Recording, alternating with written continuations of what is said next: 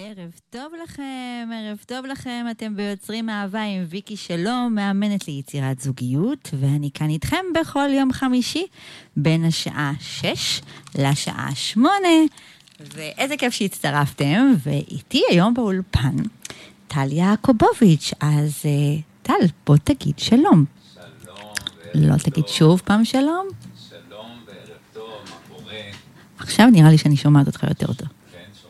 לא, צריך לדבר נראה לי במיקרופון אחר כדי שישמעו אותך. קח לך מיקרופון אחר, תעבור מיקרופון בינתיים, ותכף טל יגיד לנו שוב פעם שלום, שנוכל לשמוע אותו.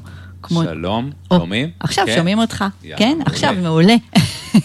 אפילו, אפילו שומעים אותך אה, ממש ממש טוב. אז טל יעקובוביץ', חברים, קרימינולוג, חוקר סטיות מיניות, חוקר אה, עבירות מין, אה, פורנוגרפיה.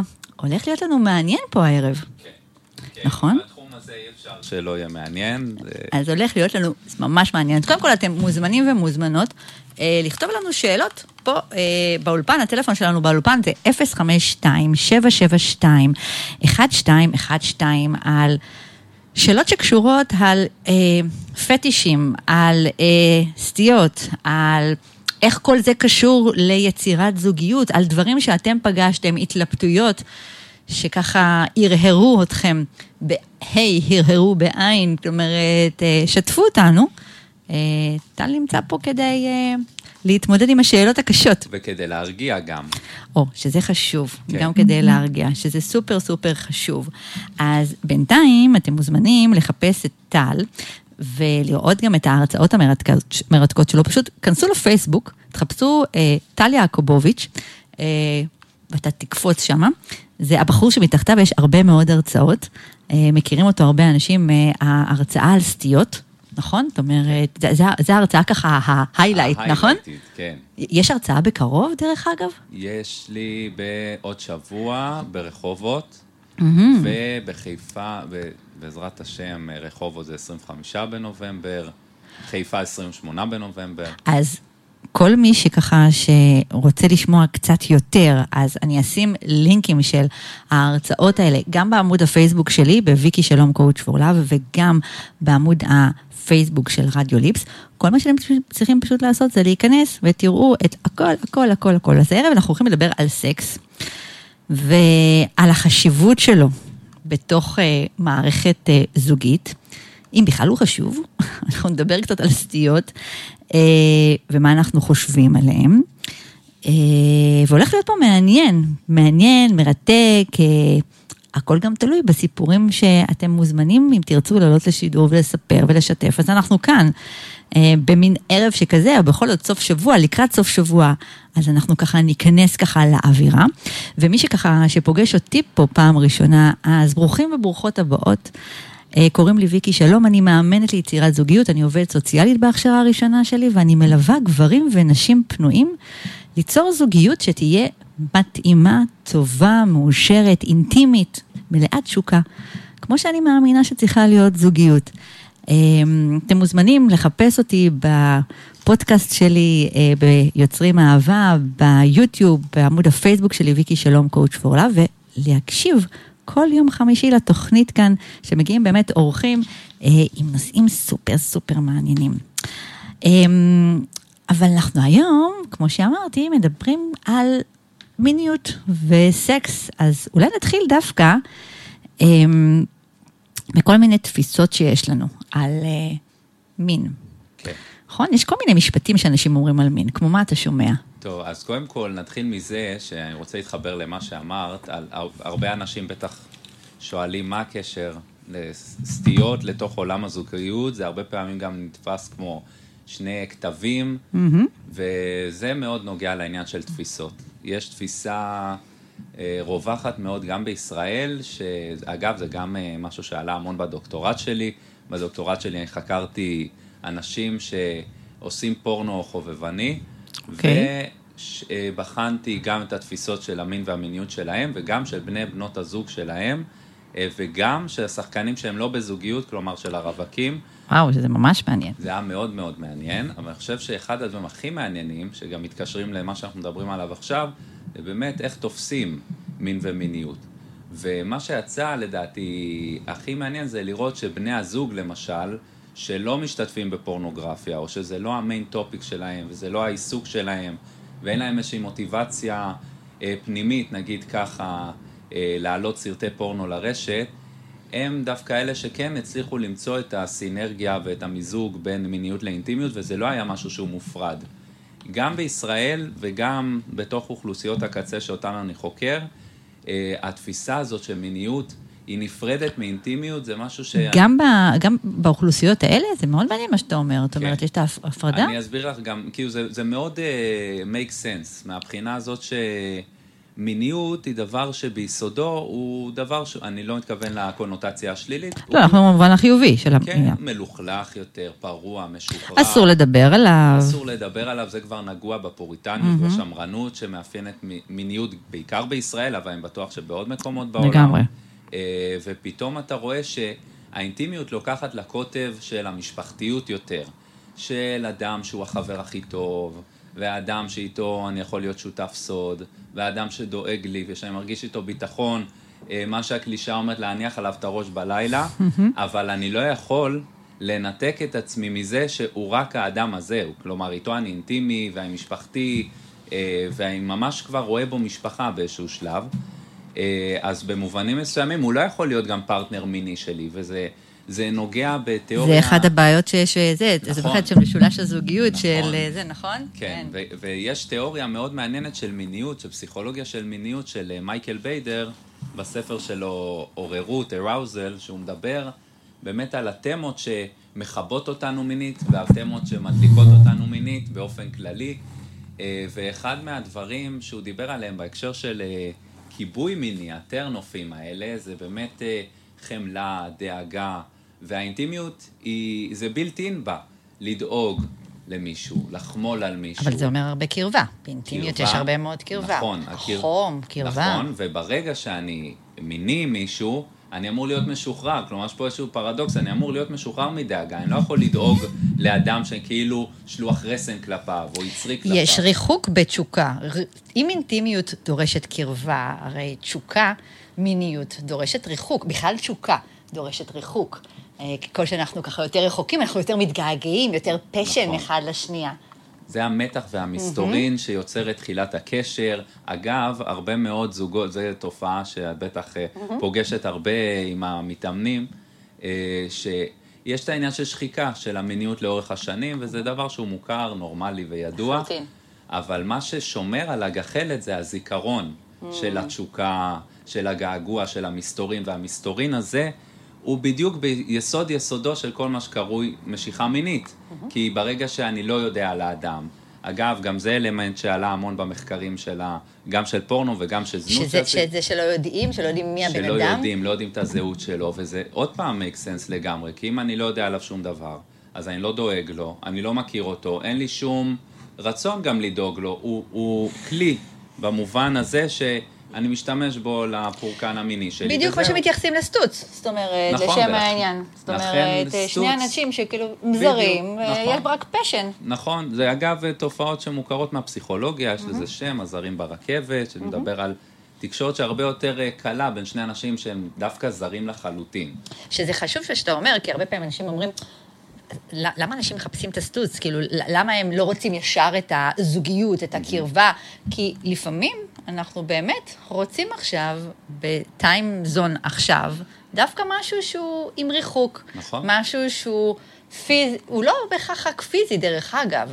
בסקס לאו זה לא, דווקא. לאו כן, זה דווקא אלמנטים פיזי. גם רגשיים. יש גם אלמנטים רגשיים, אבל הם עדיין רגשיים עם ריחוק. כן, שזה ה-. זה המשמעות שצריך לקחת בחשבון. נכון, אז זה, זה ממש יוצר פרדוקס שצריך לעבוד עליו במסגרת טיפולית, או כל אחד ומה שנכון לו, איך ממזגים את השניים, איך הפרטנר שלי, שאני גם אוהב אותו, אוהבת, לא משנה, אה, מרגיש שאני מתחיל להיקשר אליו ולהתחבר אליו, ומתחיל לדאוג לו, איך קורה שאני עדיין רואה אותו עדיין כאובייקט מיני, ולא מתחיל להידלק דווקא על המזכירה החדשה או המתאמנת בחדר כושר. שזה לא בהכרח דבר רע נכון. להידלק. זה, זה, שאלה מה אנחנו עושים עם זה, עד כמה כן, אנחנו מממשים את הדבר הזה. זה משהו מאוד טבעי בעיניי, אפשר אה, לעשות מיוט או לכבות את היצר אני המיני. מסכימה או... לגמרי. אבל אה, זה מתחבר להרבה מקומות של אה, אה, ניתו, זה משהו שממש רואים אותו לאורך כל המרואיינים שלי בהקשר של סטיות מיניות, של ממש אה, תפיסה מינית מאוד מאוד ייחודית. שמה היא? שהיא, שמין הוא מרחב אחר, שזה כאילו שם אני אחר.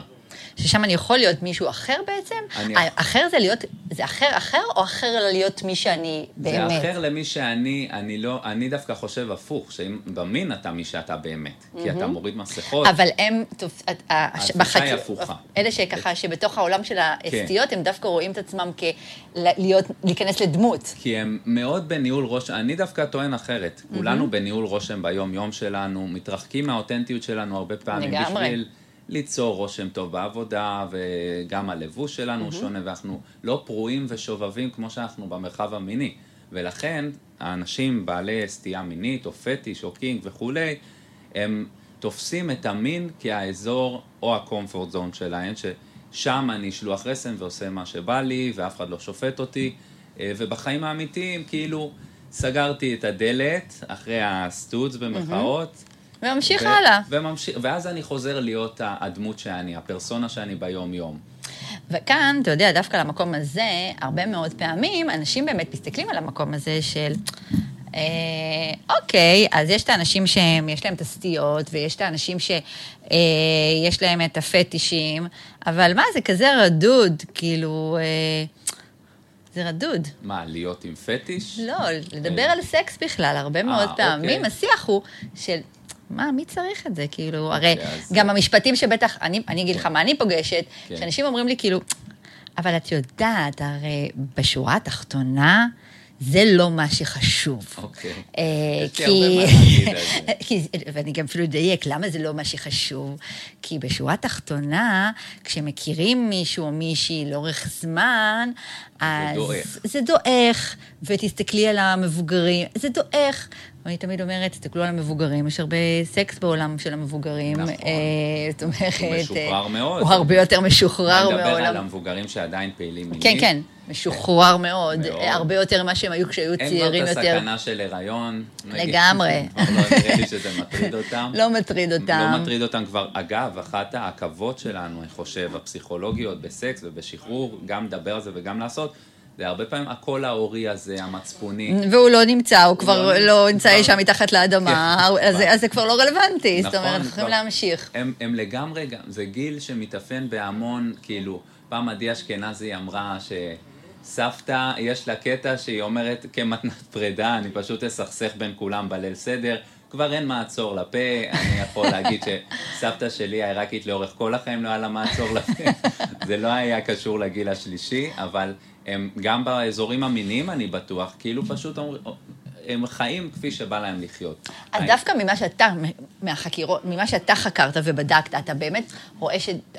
את המקום של המיניות בתוך החיים הזוגיים שלנו. מה, מה המקום של זה, ממה כן. שאתה רואה? אני חושב שקודם כל נתחיל מזה שממרום המחקרים שעשיתי והמרואיינים הרבים שפגשתי, אני יכול לומר שזה הרבה פעמים איזושהי רציונליזציה, כאילו לשים את זה בצד ולהגיד, גם ככה זה לא נשאר בסוף, גם ככה זה דועך. אז אני מתחבר מאוד למה שאמר מרואיין שהוא בן זוג של שחקן פורנו. אוקיי.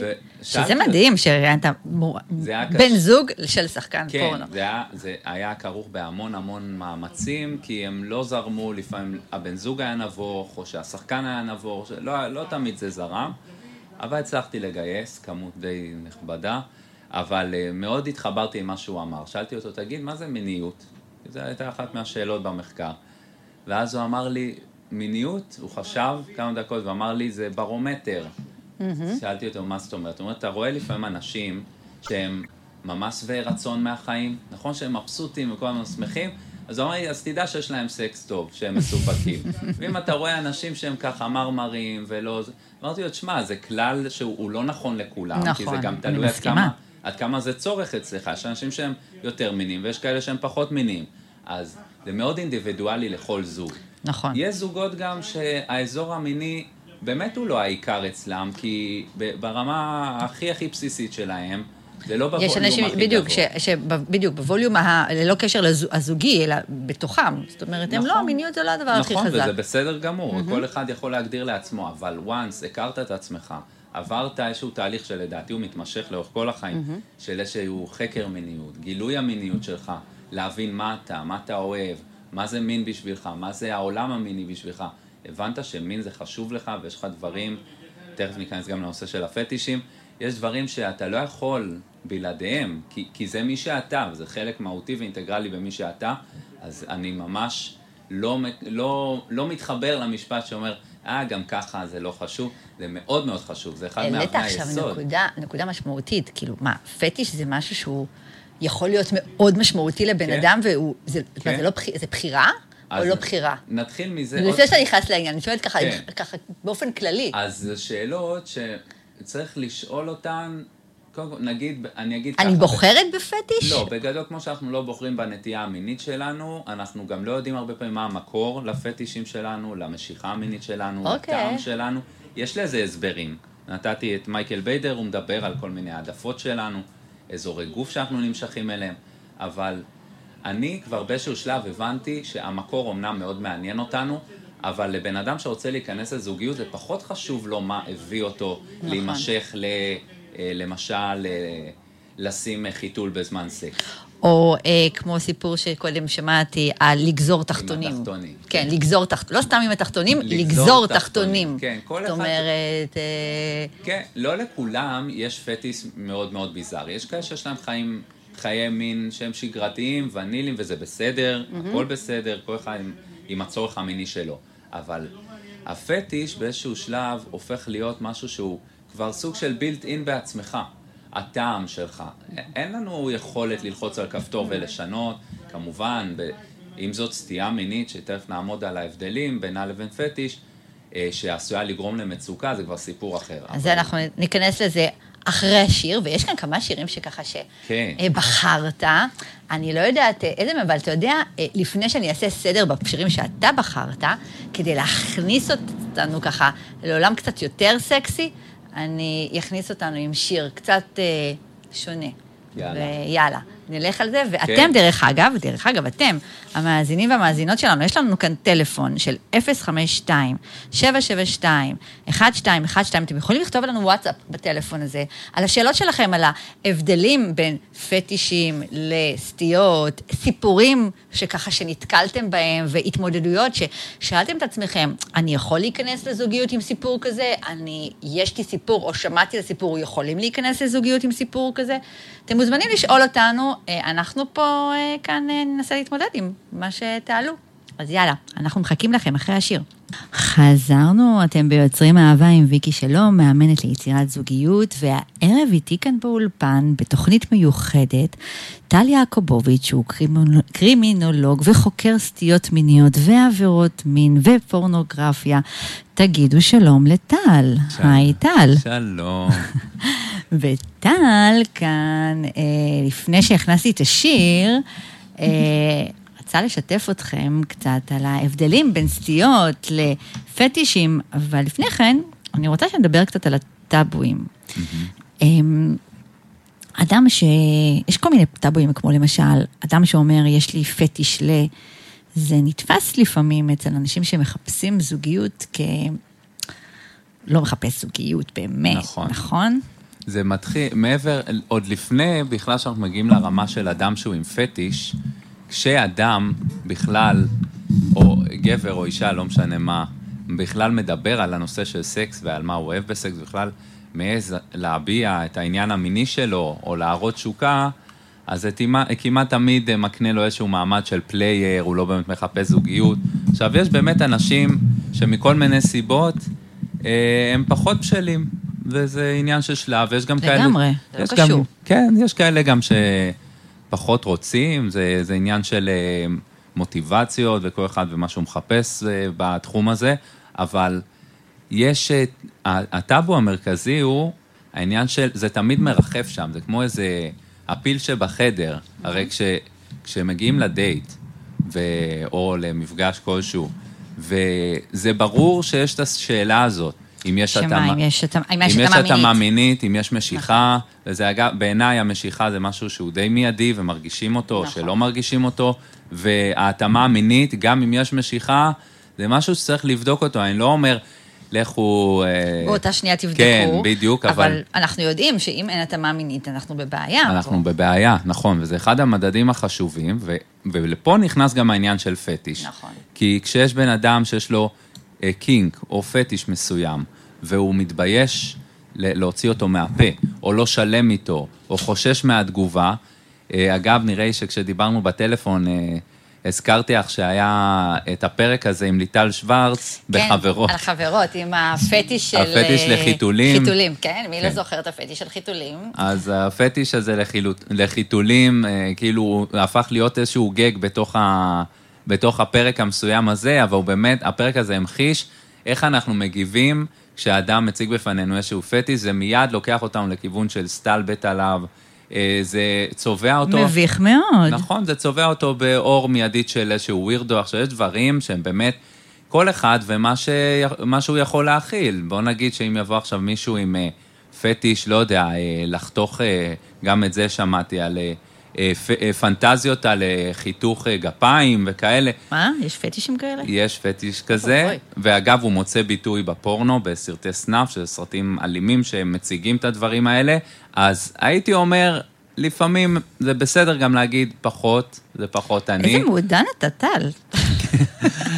האופציה היא גם להגיד תברחי, נוסי על נפשך, אבל אפשר להגיד את זה למישהו שהוא רוצה לחתוך גפיים, אתה כן, יודע. אז- אבל תראי, יש גם פנטזיות שהן נשארות בפנ... בפנ... בעולם הפנטזיה. מה זה אומר? אתה יודע, אתה נגעת פה עכשיו בנקודה כן. מאוד משמעותית. כי אתה אומר, אה, פנטזיה שנשארת בעולם הפנטזיה. אה, מה, יש סיכוי שהוא לא ירצה לממש אותה בסופו של יום? זאת אומרת, אז- להגיד, אה, כי אתה עכשיו נגיד נתת דוגמה מסרט אימה, כן. כן? יש כאן מישהו שבפנטזיה הוא אה, רוצה לחתוך אה, גפיים. האם זה יישאר במצב של פנטזיה, או אוקיי, יש סיכוי זה- שהוא... אה, שאלת השאלות, זו השאלה, אני חושב... מפחיד מה שעכשיו אתה אומר. נכון, מאוד, זה מלחיץ. יש שאלות מורכבות שעם כל הטולרנטיות והרצון להכיל פטישים, כל אחד יש לו מידה מסוימת של הכלה, ויש מצב שהאהבה בסוף גוברת, ואתה אומר, אוקיי, אני, אני מקבל אותו גם עם המשיכה שלו לגולדן שאואר, או גם עם הפטיש שלו ל... לא יודע, כל, כל פטיש והביזריות שלו, אבל יש פטישים או יש קינקים שלוקחים אותך ומוצאים אותך במקום שאתה לא שלם איתו, שאתה לא יודע איך לאכול אותו. וגם, אם הפטיש עלול להסב לך סכנה, אי נוחות, אה, זה נוגע לך, ב, מעלה לך טריגרים מפגיעות שעברת או מחוויות שאתה לא סבבה איתם, אז כן, יש את האופציה להגיד, זה לא מתאים לי. עכשיו, לגבי הפנטזיות, זו השאלה הכי מורכבת, פסיכולוגים נתקעים, נתקלים המון בשאלה הזאת. פנטזיה אה, היא דבר שחשוב שיהיה לנו, זה חלק מהזהות. לגמרי. חלק מהזהות שלנו בהגדרה של מיניות. אבל, וכאן יש אבל גדול, כשיש אדם שהוא עם סטייה מינית, שסטייה מינית בהגדרתה היא כזו שעשויה ליצור מצוקה, אז כאן הפנטזיה הופכת לסוג של... אה, היא, היא הופכת לתוכנית מגירה בעצם, מה שנקרא מחשבה יוצרת מציאות, זה לא יישאר רק שם. בואו נלך על הארדקור של הסטיות, על אה, סטייה פדופילית. לגמרי, כן. אדם למשל. שהוא פדופיל והוא מפנטז על ילדים בתקופה די ארוכה, והוא צופה בפורנו ילדים, והמחזוריות היא כל כך מעצימה מפעם לפעם, והפנטזיה הולכת ומחמירה בתכנים שלה, ברמה הזאת שהוא מפנטז על לגעת בילדה, ואז הוא מפנטז על לשרוק לה, או לקרוץ, לקרוץ לה, ואז הוא כבר מתחיל לפנטז על איך הוא נוגע לה באיברים המוצנעים, או רק בכתף. בוא נגיד שזה מצב מאוד מסוכן, ולכן ספר ה-DSM, שהוא ספר האבחנות הפסיכיאטרי, מגדיר גם פנטזיה כסטייה, כלומר, באמת? כאחד גם- גם המדדים. הפנטזיה כסטייה? חפים מיניים, עוררות מינית ופנטזיות מיניות, אה, כלפי, יש כל מיני סיווגים, אובייקטים לא אנושיים, סבל השפלה וכולי, אבל אה, צריך, זאת אומרת שברגע שזה מדובר בסטייה, זה, המשמעות של זה שיש פה פגיעה, תמיד סטייה היא סטייה פגיעה. היא, הפגיעה, בוא נגיד ככה שהאלמנט המדובר הוא מצוקה, אבל מצוקה... ברור שמאחורי העניין הזה יש כאן מצוקה. השאלה אם זה מוגדר כ... כי אתה יודע, אנחנו, ידנו קלה על המילה. נכון, למרות זאת אומרת, אה, סטייה, זה כאילו, כל דבר אנחנו, כל כל דבר סוטה. נכון, אז זהו שלמזלנו, הקלינאים ובהם גם כותבי ספר ה-DSM עשו עבודה מאוד מאוד טובה של להימנע מסטיגמטיזציה מיותרת Mm. ולהימנע מתיוג, ולכן היום יש ברירה מאוד משמעותית ברמה הזאת שאפילו סטייה מינית הופרדה מהפרעת סטייה מינית. הפ- כן, לא ניכנס לדקויות, כי אנחנו לא, לא, בפס- זה כבר, כן, זה בקורס. קורס. זה כבר לסטודנטים המסכנים שלי נעשה, אבל אה, היום אנחנו לא נמהר ונגיד, הוא סוטה, כי הקונוטציה השלילית היא, היא, היא מוות עבור האדם ש... לגמרי.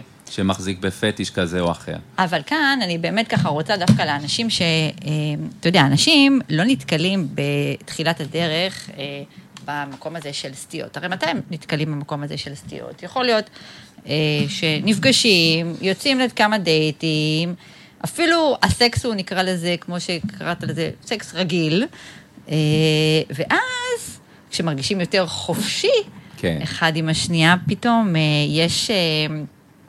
שאלה. תגיד או תגידי מה אתם אומרים על. על, כן. נכון? זאת אומרת, זה, זה בדרך כלל אה, הדברים שעולים, מה אתם עולים על. עכשיו, בואו נדבר רגע על המקום של, דווקא מהצד של אלה שכן מחזיקים בפטיש או כן. בזה. האם הם בדרך כלל, כאילו, זה אנשים שבדרך כלל כן מספ... אומרים את זה ישר בהתחלה ממה שאתה שומע? לא, או... ממה שאני שומע, קודם כל, אה, שוב, אה, אני אומר את זה בכלליות, כי כל מקרה הוא לגופו וזה לגמרי, כן. אינדיבידואלי, אבל ככלל, אם דיברנו על טאבו, זה, זה בעיניי הטאבו החזק ביותר שיש בשיח הישראלי, בשיח של מיניות גם. המוני, המיניות שלעצמה היא נגועה בטאבו. לגמרי. בתוך עולם המיניות, הקצה של הקצה זה לדבר על פטישים שיש לך. ולמה אתה כל כך חושש מזה? כי זה פשוט מסמן. כי ברגע הזה אתה כבר לא אדם, וכבר האישיות שלך היא לא מעניינת כל כך. אתה האיש שאוהב ללבוש חיתולים, אתה האיש שאוהב אה, שיעשנו עליו בזמן סקס, או כל אחד והפטיש שלו. אה, ולכן, ואז בעצם צריך לבוא ולהגיד, "ת- תשמע או תשמעי, נכון. אני אוהב את זה ואת זה, ומה הצד השני יחשוב עליי. תראי, זה עניין של גם, אה, צריך אה, לקרוא את המפה ולהיות עם אינטואיציה. אני לא אבוא לדייט ראשון ואגיד, שומעת, אני אוהב עופות קפואים. כאילו, צריך לחכות עם זה קצת. כאילו, קצת. צריך גם לדעת, אבל מי עומד מה מול... אנשים עושים עם עופות קפואים בסקס? זה תסביר לי. היה המקרה הכי... לכי עם הדמיון, באמת. זה אחד המקרים הכי... יש לי דמיון מפותח, אבל תקשיב. אני לא אפרט, כי זה הכנות לפני שבת, וזה... אתה יכול, אבל אני באמת חושבת, כאילו, מה אנשים עושים עופות קפואים, מלפפונים קפואים, אני מבינה, עופות קפואים, אה, כאילו... יש דברים הרבה יותר ארדקור מהעוף הקפוא. הבחור גם עם העוף הקפוא, הוא נהיה אקסקלוסיבי לעניין הזה. של מה, עוף מסוג מסוים? לא, הוא נהיה, הוא מעורר מינית אך ורק מזה, זאת אומרת, אפילו, שזה גם קטע. זה קטע, מגע אנושי לא מעניין אותו. שזה כבר, שוב, זה נחשב כ- כבר כסטייה? זה גם משהו של מה אם- ההבדל, זאת אומרת, מתי זה ילך, סטייה? אם הוא ילך לקליניקה, אני מעריך שהבחור הספציפי הזה, לאור זה שהמשיכה הזאת היא אקסקלוסיבית, שהוא לא מצליח לעורר מינית את עצמו בשום דרך אחרת, ושמדובר, אמנם מדובר באובייקט לא אנושי שלא, כאילו לעוף, אני לא יודע, אבל לא נראה לי שנגרם לו סבל. הוא כבר מת. כן, הוא כבר עליו. השלום.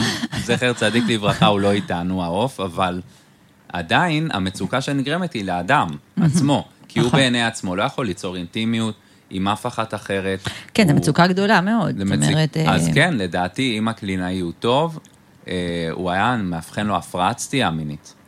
שזה משהו שניתן לטיפול? אה, הטיפולים היום הם, קודם כל, כן, אפשר לטפל בזה, אבל לא להמיר את זה. זאת אומרת, אתה לא יכול... זה לא נעלם, זה פשוט... לא אה, נעלם. אפשר לנהל את זה בצורה בדיוק. אחרת. המטרה, למשל, נלך, שוב נחזור לארדקור, עם פדופילים, אין טיפול המרה. הלוואי נכון. ויהיה באיזשהו שלב. לא, לא וזה- קיים. לא קיים כרגע, היום יש מחקרים במדעי המוח שהולכים ומתפתחים, אבל המטרה היא שהוא ינהל את הסטייה ולא שהסטייה תנהל אותו. אז כשמגיע אדם עם פטיש, להבדיל אלפי הבדלות מפדופיל, הוא צריך לקרוא את המפה והוא צריך, קודם כל, לא להיות כל כך ashamed, כאילו, זה ממש, אה, זה כאילו להיות בארון, מכל קודם כל, הבחינות. אני מניחה שכל הפטישים, ורוב הפטישים ורוב הסטיות, הם, כאילו, יש בזה הרבה מאוד אש... המון כאילו, אשמה, המון לא אשמה, כעס זאת לב. אומרת, אה, כן. בושה מאוד גדולה, נכון. אה, כי החברה לא מקבלת את זה. נכון, אנחנו לא- חברתית אה, צוחקים על העניין הזה, נכון. זה מוזר לנו, זה לא נורמטיבי. נכון, ובואי נגיד ככה שזה, גם אותי, בתור מי ששמע מאות מרואיינים, לפעמים, כאילו, זה, וואלה, אין, אין אה, גבול לדמיון, וגם אותי לפעמים זה... מפתיעים אותך? זה מפתיע ומקריפ ו, ומביך גם בהרבה מובנים, אבל אני אומר שכל עוד, כאילו, אתה שלם עם זה, ומצאת פרטנר, פרטנרית שהיא סבבה עם זה, הכל בסדר. אבל אתה יודע, זה בדיוק העניין. זאת אומרת, אם אני מסתובבת עם, אה, יש לי את אותו פטיש, אותו אה, סטייה, אה, מתעוררת, ואותו בן אדם הוא גם מתעורר מינית, גם במגע אה, אנושי, נקרא לזה סטנדרטי, או, אה, למרות, יודע, אני משתמשת עכשיו במילים שכאילו, אני אומרת, מה זה מגע אנושי סטנדרטי, כן, אבל אני מנסה ככה בכורח השיח הזה, אבל יש גם את העניין של איזשהו פטיש או איזשהו... אה, איזושהי סטייה, ואז אני אומרת, אוקיי, אני אה, הולכת אה, לעולם הזה של יצירת זוגיות, ואז פוגשים אותי אנשים. Mm-hmm. והאנשים מסביב, הרבה מאוד, ושוב, אני, אני, תקן אותי אם אני טועה, או... הם עוד הרבה לפני הפטי שלי, הם עוד ישפטו אותי ולא ייתנו לי בכלל נכון. איזושהי... אה, זה, כי אני אוכל למשל להגיד לך דוגמה. אה, ואני מניחה שגם זה יעלה פה עכשיו מאזינות שיגידו לך, אנחנו פוגשות אה, הרבה מאוד סוטים ב... זה באינטרנט למשל, כן. כל אחד ששולח לי תמונות של איבר מין שלו, זה... זה מרחב פרוץ, ופה, אגב, אין טולרנטיות. כלומר, אם אני מתפרש מדבריי שאדם ששולח לך dick pics, כאילו מבלי בקשתך, בלי הסכמתך, לא עליהם אני מדבר, זה לא, כי, לא נכנס תחת ההגדרה. אבל, אבל זה נחשב כ, כסטייה, למשל? אם את הולכת לאזורים המשפטיים, קודם כל מדובר בעבירה, אבל שזה אם... קודם כל חשוב ש, שנגיד את זה, כן? כי לא הרבה אנשים, גברים ונשים, יודעים את זה, שהיום זה נחשב כעבירה נכון, פלילית. נכון, בוודאי. לא יודעת מה עושים עם זה, הם עושים עם זה משהו, אני, אבל... קשה לי להאמין שבאמת אפשר עכשיו, אוזל, זה אוזלת יד מאוד uh, קשוחה, שאיך אפשר עכשיו לאכוף כל דבר כזה. אבל עדיין, שתדעו, גברים ונשים, זה משהו שהיום נחשב... נחשב כבר אה, לא משהו של מה בכך, זה בהחלט משהו לא. שהוא אה, נחשב עבירה, עבירה לכל דבר. בהיבטים הקליניים, זה עדיין לא, התופעה הזאת של dick pics, קצת נגוע באקסיביציוניזם, mm-hmm. עדיין לא נתנו על זה את הדעת באופן מלא. הבנתי. אני מבינה. אז בעצם, מה שאנחנו כאן אה, ככה, חשוב לי בעצם שככה ש, שנאמר, שבאמת אנשים, אתה יודע, רציתי להגיד אנשים, ורציתי להגיד נשים, ומתוך זה לשאול אותך, mm-hmm. נשים, גברים, מי יש יותר בתוך העולם הזה של סטיות, אה, פטישים וכאלה? תני קודם כל את הניחוש שלך. הניחוש שלי הוא גברים, רק אני שואלת את עצמי, אכן כך? כן, אני אסביר גם למה. אה, בפער, באמת? לפחות, תראי, הקרימינולוגיה סובלת מהרבה תת-דיווח, mm-hmm. כי אם לוקח להם, אגב, את כל המרואיינים, את מרבית המרואיינים אני פוגש אחרי שהם היו בהרצאה, והם סוחבים בלב משהו שבסוף הוא בא ואומר לך, דיברת אני... על איזה משהו ועכשיו קלטתי שזה גם אני יש לי את זה, משהו כזה, זה השיחה? הם, הם כאילו כל כך, אה, הוא, הוא אומר לי בוא ניפגש באיזה גינה, והוא כל כך, אה, כל כך דיסקרטי, ואז אתה אומר לו אוקיי, מה הסרט? ואז הוא אומר אני נמשך ל... נגיד לטרנסיות. הוא אומר, אוקיי, אוקיי, סבבה. אוקיי, סבבה, יש טרנסיות וזה נהדר. וזה בסדר. והכל טוב, אבל uh, לגבי השאלה אם זה יותר נשים או גברים, ככלל, גברים גם ברמה הביולוגית, הם, אה, הטסטסטרון שלנו מפעיל אותנו יותר, אה, העוררות המינית היא יותר אה, מועצמת, מה שמביא גם להרבה תופעות של היפרסקסואליות בקרב גברים, סטיות מיניות מוגברות. מה, מה, מה זה המילה הזאת שעכשיו אמרת? היפרסקסואליות? אז תסביר, כן. אמרת מילה ככה... כן, היפרס... כמו שזה נשמע, אדם שהוא ממש מיני בצורה מוגזמת ומוגברת, אה, אני יכול לתת דוגמה מאיזשהו מרואיין שלי שהוא קיבל אפילו הבחנה של היפרסקסואלי, שהוא היה נפגש למטרות סקס גם בתשלום, mm-hmm. משהו כמו עשר פעמים ביום. וואו. ובזמנים שהוא לא היה באקט מיני, הוא היה מאונן, צופה בפורנו. זאת אומרת, הוא כל הזמן צריך ככה להיות באיזשהו אקט מיני כן. כזה או אחר. אגב, היום יש כבר מודעות לעניין של אה, מכורים לסקס, זה גם לא סבבה, כן? כאילו סקס זה חשוב וזה, אבל הכל. במינון הנכון, שוב, מילת המפתח היא מצוקה. ומתי נכנס אלמנט של מצוקה? פגיעה בתפקוד. Mm-hmm. עכשיו, למה נשים פחות אה, סוטות? אגב, יצא לי לפגוש לא מעט נשים סטיות מיניות. כן, תיכנס לכל המועדונים, יש הרבה מאוד, אה, כל כן. ה-DBSM וזה, אבל אם אנחנו, ככה באמת. אם אנחנו מדברים מבחינה יחסית, יש פה גם את האלמנט הביולוגי וגם את האלמנט החברתי שנכנס פה. אה, מבחינת הדיווח או מבחינת הסטטיסטיקות, תמיד אנחנו נראה יותר למשל פדופילים גברים, או יותר עברייני מין, או פוגעים מינית בילדים, יותר גברים. למה? כי מבחינת התפיסה החברתית, פה זה כאילו לרעת הגברים. Mm-hmm. אישה יכולה לפגוע מינית בילדים, ויש הרבה נשים שפגעו מינית בילדים, נכון. אבל כשנער ילך ויגיד, המורה הזאת אנסה אותי, למרות שאפילו המינוח לא קיים, אה, האישה הזאת פגעה בי מינית, ילד יבוא, המנחה המדהימה שלי של הדוקטורט, פרופסור יעלי דיסיס, פעם נתנה דוגמה מדהימה. אבא יבוא לתחנת משטרה, כשהילדה אמרה עליו שהוא ישן איתה בלילה, זה מיידית אה, מעצר ועילה ל... אבל אם אימא תבוא האמא, מה ותגיד... זאת אומרת, היה לו חלום רע, אני מגוננת, התפקיד החברתי של אישה הוא קודם כל נכון. אם מגוננת, ולא מצליחים לתפוס בכלל את התופעה הזאת של נשים סוטות מין. שזה וואו, זה, זה מדהים, ממש ממש מדהים. אז אנחנו פה לשאלות שלכם. אה, אנחנו עדיין לא נוגעים ממש ישירות במקום הזה של אה, זוגיות ויצירת זוגיות. עושים את זה ככה לאט לאט, אבל אתם מוזמנים, מוזמנים ומוזמנות לכתוב לנו ב-052-772-1212. קודם כל שאלות שיש לכם בנושא הזה של סטיות, של פטישים, של איך זה בכלל נכנס לנו לכל העולם של השיח שלנו, כי היום מדברים על זה הרבה יותר.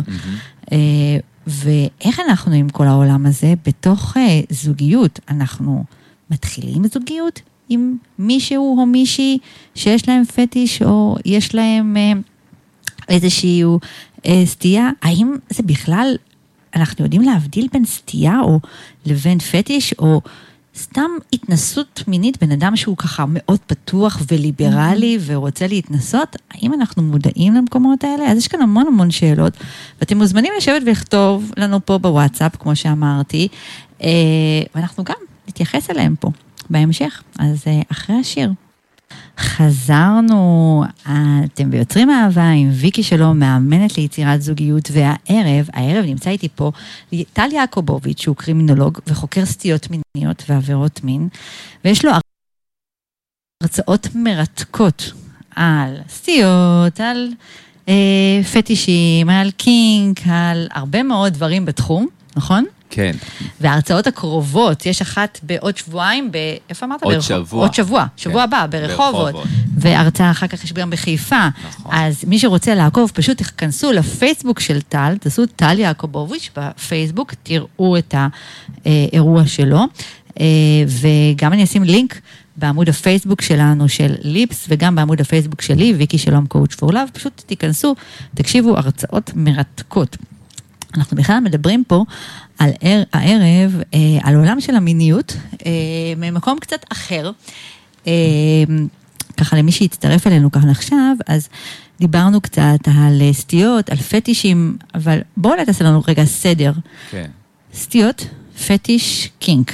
אז קודם כל, ה- מבלי להיכנס לדקויות קליניות יותר מדי, נתחיל מזה שמדרגת חומרה הכי גבוהה, אנחנו נמצאים בהפרעת סטייה מינית, זאת אומרת שזה אדם שעשויה להיגרם מצוקה מהמשיכה המינית שלו, או מהנטייה שלו, אם זה למשל פדופיל, זו הדוגמה הקלאסית ביותר. זואופיל, נקרופיל, אה, זואופיל זה מי שנמשך לבעלי חיים, נקרופיל מי שנמשך לגופות. כל מי שהמושא, כל מי שמושא המשיכה שלו הוא לא מותאם ועלול לגרום למצוקה או פגיעה תפקודית בו או באחר. האלמנטים בדרך כלל מדברים על אובייקטים לא אנושיים, על מה שכרוך בסבל והשפלה, ותכף ניכנס לעולם ה-BDSM, אז קצת אוקיי. נסביר מה ההבדל בין סאדו מזו ל-BDSM, אה, ומתי זה סטייה ומתי זה פטיש.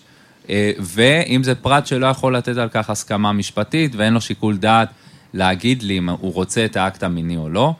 פטיש, קינק, you name it, לא משנה, יש קצת דקויות וניואנסים, אבל זה לא כזה מהותי. זה בעצם. זו כל משיכה שהיא למשהו שהוא יכול להיות לא מותאם חברתית, ביזארי, הזוי, קינקי, מביך ככל שיהיה, אין בו אבל את אלמנט המצוקה. הבנתי.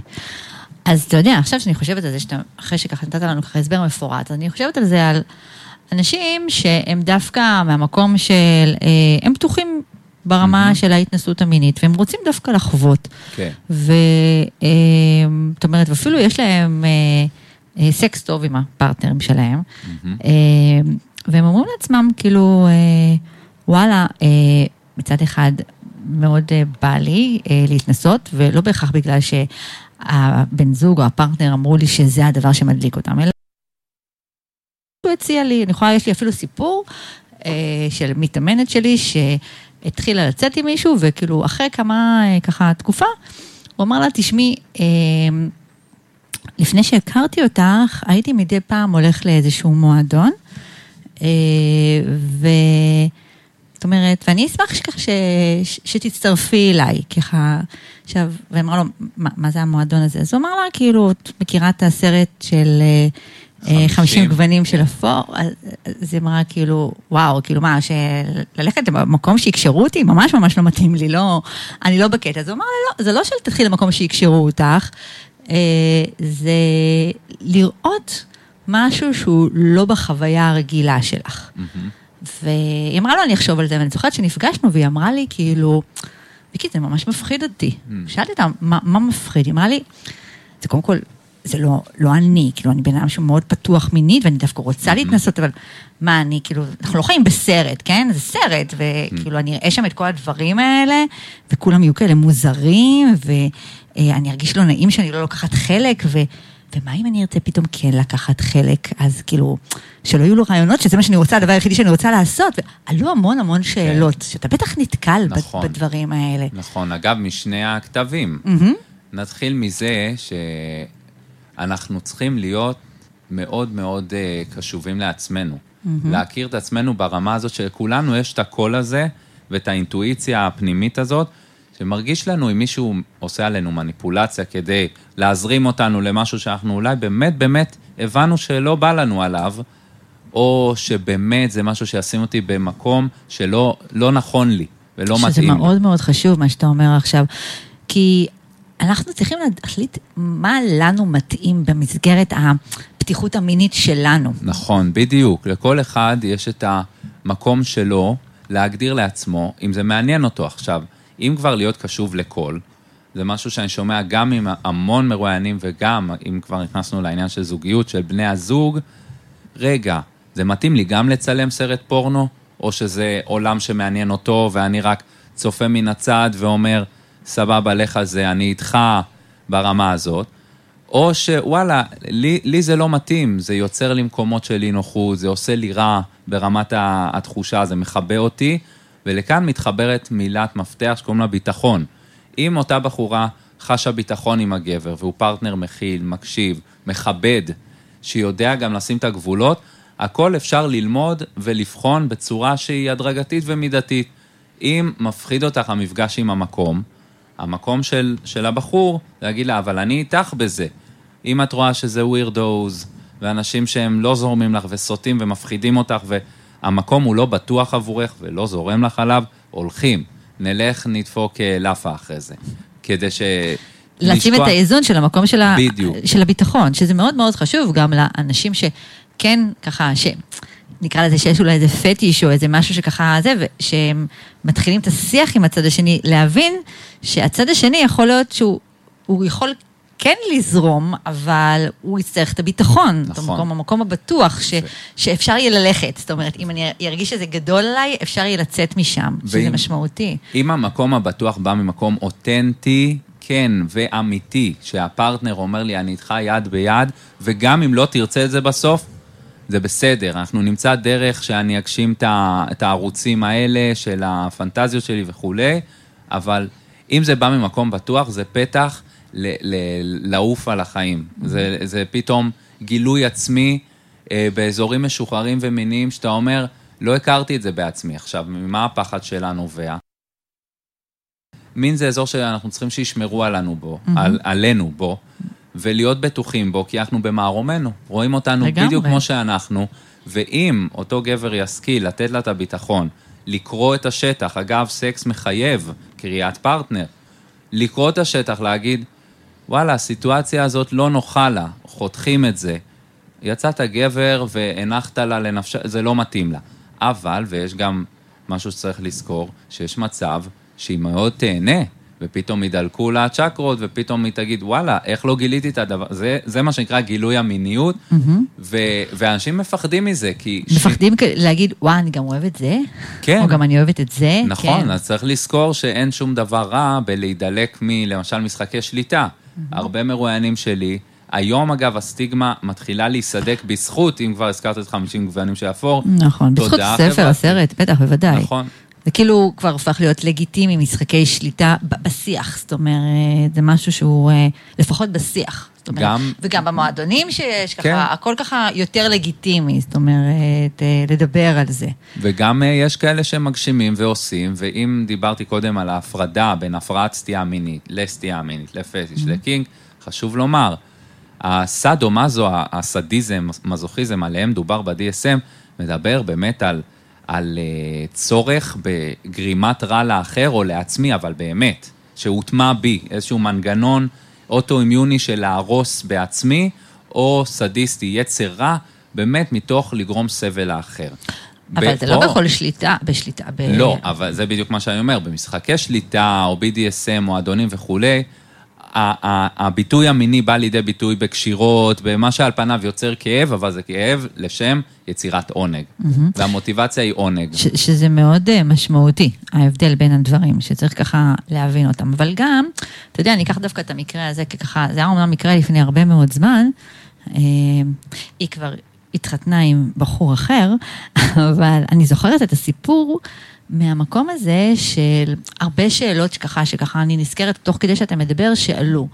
מעבר המקום הזה של אה, אם ללכת בכלל לנסות ולראות איך זה עבורה אה, להיות במועדון כזה, עלתה באמת השאלה, אה, ומה, ומה אם זה הדבר היחידי שמדליק אותו? מהמם. ומה אם נגלה שבעצם מה שהיה לנו קודם, ואנחנו מדברים שוב על, על זוג שהם בתחילת קשר, הם היו ככה ממש אה, בתחילת הקשר שלהם, של מה שהיה לנו קודם, ההתנסות המינית שהייתה קודם, שהייתה ממש סבבה, שזה לא מה שמדליק אותו. ומה, אני אקשר אליו ברמה הרגשית, ואז אני אגלה שבעצם שמה שמדליק אותו זה משהו אחר לגמרי, ואתה מחייך, כן? אני מחייך כי עולה לי השיר של ליברי לידר, שתמיד אהבה, תמיד מסובך ונמאס, זה תמיד מורכב. נכון. אבל אנחנו לא- לא רוצים, אבל אתה יודע, אבל יש את ה... אתה אומר, זה תמיד מורכב, אבל יש הרי את המשפט אה, שהוא קצת קלישאתי. זה לא חייב להיות מורכב, זה יכול להיות מאוד פשוט. או איך אמר לי חבר טוב, שהוא גם היה, אה, הוא גם לא היה עדיין, מאמן של NLP, הוא אמר לי, אם זה לא פשוט, זה פשוט לא. אני מתחבר לזה ברמה הזאת, משפט טוב. הוא מנצח, למה? זה אמור להיות זורם, עם כימיה מאוד טובה, עם חיבור מאוד טוב, אבל אני מדמה את זה לגלגלי שיניים כאלה. לא הכל זה מאץ', לא הכל להשתלב, להפך, אין, אין את הדבר הזה המושלם. ומה האזור הכי טוב להמחיש את זה? האזור המיני. הוא בא עם העולם שלו, עם הנטייה שלו, עם האהבות שלו והדברים שמדליקים אותו. היא באה עם העולם שלה, עכשיו לך ותמצא את החיבור. אז אם הכימיה המינית היא וואו, ויש להם התאמה מדויקת ושניהם אוהבים שליטה, מצוין. באזור אחר אולי יתגלעו הקשיים. זאת אומרת, זה לא יכול להיות שזה יהיה הכל מושלם, שזה משהו שככה שאנחנו צריכים להבין אותו. אה, לכן ככה, זה דווקא היה בשיחה שלנו, שדיברנו על זה, שאנחנו חיים בעולם שאנשים מחפשים קודם כל לראות אם אנחנו מתאימים כן. בעולם הערכים, שזה סופר חשוב. אנחנו שמים בצד את ה... האם אנחנו מתאימים ברמה המינית שלנו. חשוב מאוד. שזה מאוד חשוב, שברמה המינית זה גם במקצבים שלנו, עד כמה אני, למשל, אם אני אדם שמאוד מחובר למיניות שלי ואתה לא. זאת אומרת, אתה מבחינתך כאילו, אה, מין, זה משהו שהוא כאילו פעם ב... כאילו, אה, זה לא שאני לא אוהב, אבל כאילו, זה בסדר. אז השאלה שהיא שואלת, מה עושים, זה כאילו כל זוג עם, עם ה... אני חושב שיש עניין של חוזק של זוגות. אם בסופו, כל זוג נתקל באיזשהו אתגר, ואז אם הוא צולח את המשוכה, זה באמת מרים את הקשר ללבלים נכון. של חוזק אינטימי, וזה מעיד שעברתם בשלום אתגר לא פשוט. האזור המיני מפגיש אותנו עם המון המון המון אתגרים. אני לגופו של עניין הייתי אומר לחכות קצת ולהבין האם זה, זה משהו שהוא אקסקלוסיבי, האם הוא אקסקלוסיבי לדבר, אקסקלוסיבי לדבר, זאת אומרת, הוא יכול להגיע לריגוש מיני רק, רק מזה. מזה. ואז זה באמת יוצר המון בעייתיות, אבל היום, ברוך השם, אנחנו בעולם שהוא פתוח וטולרנטי, ויש בו אין סוף אופציות, ואני יכול לומר לך, גם מהמרואיינים וגם מחברים במעגל הקרוב, שזה לא מילה גסה לעשות זוגיות שהיא פתוחה. ומה בא לעשות הזוגיות הפתוחה? בדיוק לזהות את הווליומים ואת המקצבים של כל אחד ולהגיד, הוא יותר מיני, הוא לא רוצה עוד זוגי, הוא, הוא, זה, הוא הגיע מבחינתו למנוחה ולנחלה. הוא מצא את האדם ש, שאותו הוא רוצה. שמתאים לו ברמת הערכים, מתאים לו לבנות איתו משפחה, מתאים לו בהרבה מאוד מובנים. וגם במין. וגם במין. אבל בא לו עוד, מה- כלומר, מה זה בא לו? הוא צריך. הוא צריך למען הגשמת המיניות שלו. אבל זה בדיוק הנקודה, אני חושבת שנגעת עכשיו בנקודה שהיא מאוד מאוד משמעותית, שבגלל זה קשה לנו לראות את העולם הזה של... קודם כל, אנחנו חיים בעולם שהוא מאוד מאוד שמרני, ובעולם המונחים שאנחנו חיים בו היום, עדיין זה לא מובן, כאילו, המקום שלה לפתוח את הזוגיות, או אה, זה, זה נשמע משהו שהוא ממש רע. זאת אומרת, כנראה כן. זוגיות שהיא לא טובה. נכון. אה, ולפעמים, אגב, כן, לפעמים בורחים לאזורים האלה, מתוך נכון. רצון להציל משהו שהוא כבר מת ביסודו. נכון, אבל אנחנו כאן מדברים על המקום הזה שלפעמים המקום הוא בכלל לא, הפתיחות, לפתוח את המרחב הזה, לא בא בגלל שהזוגיות היא זוגיות לא טובה. נכון, להפך, זה. יכול להיות שדווקא הקשר הרגשי שלנו הוא מאוד טוב, אנחנו חברים מאוד טובים, אנחנו פרטנרים מאוד טובים. אפילו המיניות שלנו מאוד מאוד טובה, ואנחנו, עולם הערכים הוא מאוד טוב, אבל לצד אחד יש איזה שהם גם צרכים נוספים. רק שהעניין הוא שהצד השני, הרבה מאוד פעמים, אה, יחשוש. נכון. ש... אה, שהאקט המיני הזה יגרור אחריו. התאהבות, אה, בדיוק. אבל כל החיים הם... זה- השאלה שהיא שואלת היא שאלה שהיא היא טובה, אבל כל קשר חדש מלווה בהמון חשש, ואני בחיים כבר החלטתי עם עצמי להפסיק לאכול סרט על מה יהיה בעתיד, אלא להגיד, בוא נזרום עם זה, בוא נבחן. כן, אבל אתה יש יודע, גבולים. זה, זה העניין של... זה האישו של כל העולם הזה של יצירת זוגיות, שהוא לא בהכרח קשור למיניות, הוא קשור בכלל לעולם הזה של עד כמה אנחנו מוכנים להכיל את, אה, את המקום הזה של אנחנו יודעים מה... מה הזוגיות הנכונה לנו כרגע, זאת אומרת, אם הזוגיות הזאת נכונה לנו כרגע. כרגע, בדיוק, אנחנו לא יכולים לדעת, אף. אחד מאיתנו, גם אלה שנשואים בזוגיות טובה, ואומרת על עצמי, אני חושבת שאני חיה בזוגיות טובה, ואני לא יודעת מה יהיה מאיפה יום אנחנו אחד. יודעים? אנחנו לא יודעים. איך אני יודעת, איך אני יכולה לדעת אם יום אחד פשוט יפסיק לי, נכון. או יפסיק לו, יכול או... אי אפשר לדעת, אי נכון. אפשר אה, להיות על המקום הזה, והרבה פעמים אנשים אומרים לי, דווקא כאלה שהם פנויים, אבל את בעצם כן יודעת, הרי לא היית מתחתנת, אני לא יכולה, נכון, באמת, אי- אני לא יכולה לדעת. אי אפשר לדעת. זאת אומרת- ואי אפשר לעמוד על המשמר כל היום. נכון, אה, חפרתי לך במוח הזה שאני אוהב את חווה אלברשטיין, ונשמע שיר שלה.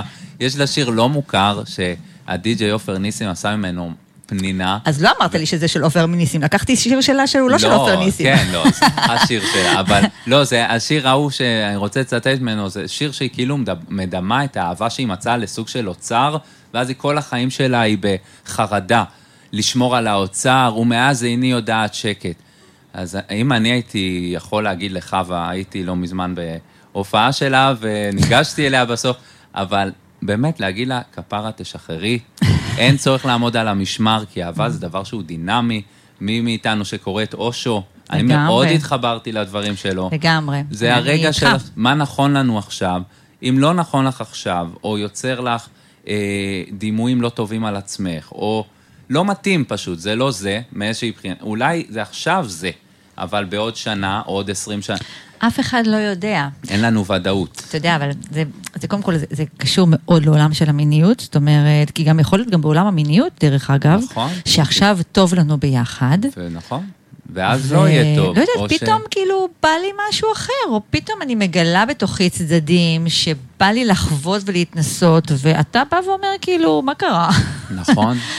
מה, מה לחוות ולהתנסות? מה, המון. מה לא... זה מצריך המון תעצומות נפש, להחזיק את בן הזוג יד ביד, לא, לא ליפול למקום של קנאה. אגב, קנאה זה רגע שבעיניי שהוא בריא, אבל לא קנאה חולנית ברמה הזאת של מה זה אומר עליי, אולי אני לא מספק אותו. יכול להיות שבהרבה מאוד מדדים של attachment ושל רגשיות ושל ערכים, אתם תלכו יד ביד המון שנים, ואתם תגדלו ביחד את המשפחה.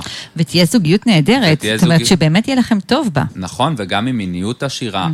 ואם היסודות מתפוררים ומשהו מתגלה, אין מה לעשות, לפעמים גם זוגיות נגמרת וצריך להבין את זה. נכון. אבל אם העולם המיני שלך מצריך ממך או מעניין אותך לחוות בו דברים מסוימים, אגב, אפשר גם לחוות ביחד. לגמרי, זאת אומרת, אה, ובעניין זה, זאת אומרת, אני באמת הרבה פעמים אומרת לאנשים שאומרים לי, כאילו, מה, מיניות זה, מה ששמתי, רשמתי, מיניות זה הדבר הכי חשוב? הרבה מאוד פעמים. כן, אני חושבת שמיניות מחזיקה אה, נכון. את הקשר. זאת אומרת, אם יש לנו את זה, זה, זה, זה משהו שמחזיק זה אותנו. דלק, זה סם זה החיים. זה- לגמרי דלק, וחייבים אה, ככה לתת לזה מקום. זה ה bonding הראשוני שלנו. בסוף, כמה ש... אפשר להילחם בדבר הזה הרבה, ואפשר להחזיק באקסיומה של אה, לעד, לנצח, שום דבר הוא לא לעד, גם אנחנו לא לעד. נכון. אבל אפשר גם להיות בראייה יותר מפוקחת ובוגרת ולהגיד, וואלה, כרגע יש לי דבר שהוא טוב. אם המיניות היא טובה, ואם אנחנו ממלאים אחד לשני את הצרכים, אנחנו נהיה יותר מסופקים ושבעי רצון מהחיים, ואם באיזשהו שלב אנחנו מבינים ש... שמשהו חסר, אי אפשר לעצום את העיניים ולהגיד, אני מסופק, טוב לי, בלי הדלק הזה, בלי הקסם הזה, בלי ה bonding הכי הכי טבעי, אה, גם יתר המדדים קצת יסדקו, זו הדעה שלי. לגמרי. אז נצא לשיר, ואתם כן. מוזמנים לשאול שאלות, חבר'ה. אנחנו כאן, נמצאים פה, אני וטל. חזרנו, אתם ביוצרים אהבה עם ויקי שלום, מאמנת ליצירת זוגיות, והערב נמצא פה איתי טל יעקובוביץ', שהוא קרימינולוג וחוקר סטיות מיניות ועבירות מין ופורנו. ואנחנו מדברים פה על סטיות, על פטישים, על קינק, אה, על יצירת זוגיות בכל הסיפור הזה, וטל, בחרת פה שיר אה, ככה על הלב שלי. כן, שיר מאלף. הוא, יש בו משפט אחד שהוא בעיניי מזקק את הצורך הרגשי בתוך זוגיות. של אה, רק אתה יכול להפוך מספדי למחול. Mm. אגב, לא נראה לי שאמרתי לך, אבל זה אה, לתוכנית אחרת. אה, שי, אחי, הוא בחתונה עם הבת ראשון, זה הבחור עם הקוקו. זה אח שלך? כן, כן, זה אח. זה אח שלך עם הדס? כן, אז הוא... די, איך אתה לא... אני רוצה אותו פה בתוכנית שלי. אני אביא אותו. מה זאת אומרת? גמרנו, אנחנו סוגרים שבוע הבא. יאללה, אני אדבר איתו על זה. תגיד לאח שלך שיש לו פה תוכנית רדיו. שלא לבד. יאללה, שיבוא, שיבוא. ברור. אני אני לא עוקב אחרי הדבר הזה. אני לא מאמין בפורמט הזה. מהמם. לדעתי זה פורמט מזויף. הוא פורמט בעייתי מהבחינה הזאת, באמת צריך אה, את מוטי, ה... שומעים אותך. תסתכל רגע. תיקח אה, רגע, לא שומעים אותך, מוטי. אה, תראה רגע, תיקח מיקרופון אחר. מוטי, קח תכף מיקרופון אחר. ניגע ב- בעניין של חתונמי, רציתי לומר ששי הוא זה שהתאהב בשיר הזה, ואז הוא בא ותגיד לי, מה זה אומר אה, מספדי, מה זה זה? זה מילים רק- חזקות לאללה. מילים חזקות, רק אתה יכול להפוך את, המספ... את המספד שלי, את הכאבים, את הכאב שלי, נכון. הכי עמוקים שלי למחול, למשהו שהוא שמח, ולא שמח אלא משהו שאני יכול לרקוד אותו. שאפשר לחיות את החיים. לח- נכון. וזה. שיר נוגע בנשמה, רק אתה מבין את הלב שלי, זה, זה נכון, מצמרר, נכון, זו נכון. מהות של קשר בסוף. לגמרי, לגמרי. אז אה, כמו ששמעתם פה, נכנס לאולפן אה, מוטי. אה, מוטי מנהל התחנה, והזמנתי אותו פה לשתף אתכם בסיפור. אנחנו מדברים פה הערב, מוטי, על פטישים, על קינג, ומוטי תמיד יש לו סיפורים ככה מעניינים, אז בוא תספר לנו את הסיפור שלך. תראי, אני יכול להגיד משהו, להקדים. אני גדלתי בעולם נורמלי. אני חי בעולם נורמלי. אני חושב שאני חי אני אדם בעולם- נורמלי. שאני חי בעולם נורמלי. השאלה היא, מהו נורמלי? כן. ופתאום אני יושב אצלי בקליניקה, ויש לי קו די אדום, שאני לא חוצה אותו. אבל את יודעת, לפעמים, בלי שנרצה, אה, זה קורה. ונכנסה דוגמנית, שאני לא יכול אה, להגיד את השם שלה. היא מפורסמת היום הרבה יותר ממה שהייתה אז. והיא הטריפה את דעתי. אוקיי? ובאתי ואמר לה, בלי הרבה חשבון, אני רוצה. והיא אמרה לי, לא יהיה. העיקר כעבור חצי שנה, אני והיא נפגשים ברחוב באקראי, הלכנו לאכול, ומשם הגענו אליי הביתה. שוב פעם, היא שידרה, לא יהיה, כן? ואני שידרתי שאני לא אוותר, כן? הגענו הביתה, התוכנית הייתה לצאת לבלות, ואני מקצר, כן? לך אני הארכתי ואני מקצר, ובאיזשהו שלב אה, היא ראתה אה, סכין סורית, כן, שבריה, סורית ליד המיטה שלי. למה? אני עד היום לא זוכר למה הדבר הזה היה מונח על השידה ליד המיטה. גם לי יש גרזן ליד המיטה, זה טבעי לגמרי. אוקיי. את מי אתה רוצה לקצץ? חבר'ה, אני לא יודעת. למה יש לכם גרזנים וצ'בריות על ה... שמתחילים להזיז את הרהיטים, צריך את זה. אה, כן, אז אני בניתי אה, אוסף של סכינים. והאוסף של הסכינים שהיה לי, צריך להיות מלחיץ עבר משהו. ל- העברתי לבית חיה? שלכם. היא חיה? אישה? היא חיה? אנחנו נמצאים פה. אנחנו נמצאים פה עם הרבה סכינים. מפה לשם באיזשהו שלב קרה מה שקרה בינינו, הכל היה אחלה, אבל לפני היא ראתה את הסכין. והיא לקחה את הסכין במבט של מאוהבת, והיו קטעים שאמר לה, תיזהרי עם הסכין, תיזהרי, הדבר הזה חותך את האוויר, כן? וככל שהיה כיף, היא הייתה יותר שקועה בסכין. באיזשהו שלב, אה, היא באה ואמרה לי, עכשיו תורי ליהנות. ואני שוב פעם מקצר. שאנחנו רגע חייבים רגע להגיד על זה משהו. כן. שים לב מה- מה היא אמרה לו. מהמם. אחרי עכשיו אקט תורי. מיני, אחרי אקט תורי. מיני, עכשיו עכשיו תורי תורי. ליהנות. כאילו, אז מה היה לך עד עכשיו? עכשיו, קודם כל, התחושה הרעה שהייתה לי, כן. וזה קרה פעמיים בחיים שלי, שאני לא מספיק גבר בשבילך. Hmm. אתה יודע, זו הרגשה הכי רעה בעולם, כן. כן? וזה צד אחד. צד שני, מה לא עשיתי בסדר, כן?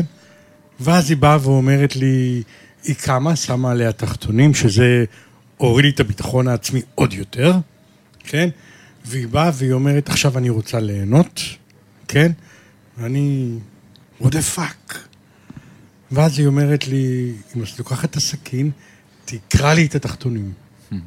ואני, מה? כן? אני לא גבר אלים, אני לא... כן. אתה יודע, לפעמים זה מכה קטנה, איזו נשיכה קטנה, אתה יודע, במידה. כן. כן? מה זה תקרא לי את התחתונים? והיא באה ומראה לי איך לקרוע אותם, ואני כזה בעדינות, והיא אומרת לי, לא! ככה! עכשיו, שוב פעם, היא הפכה להיות אגרסיבית, כן. אבל בשנייה אחת, כן?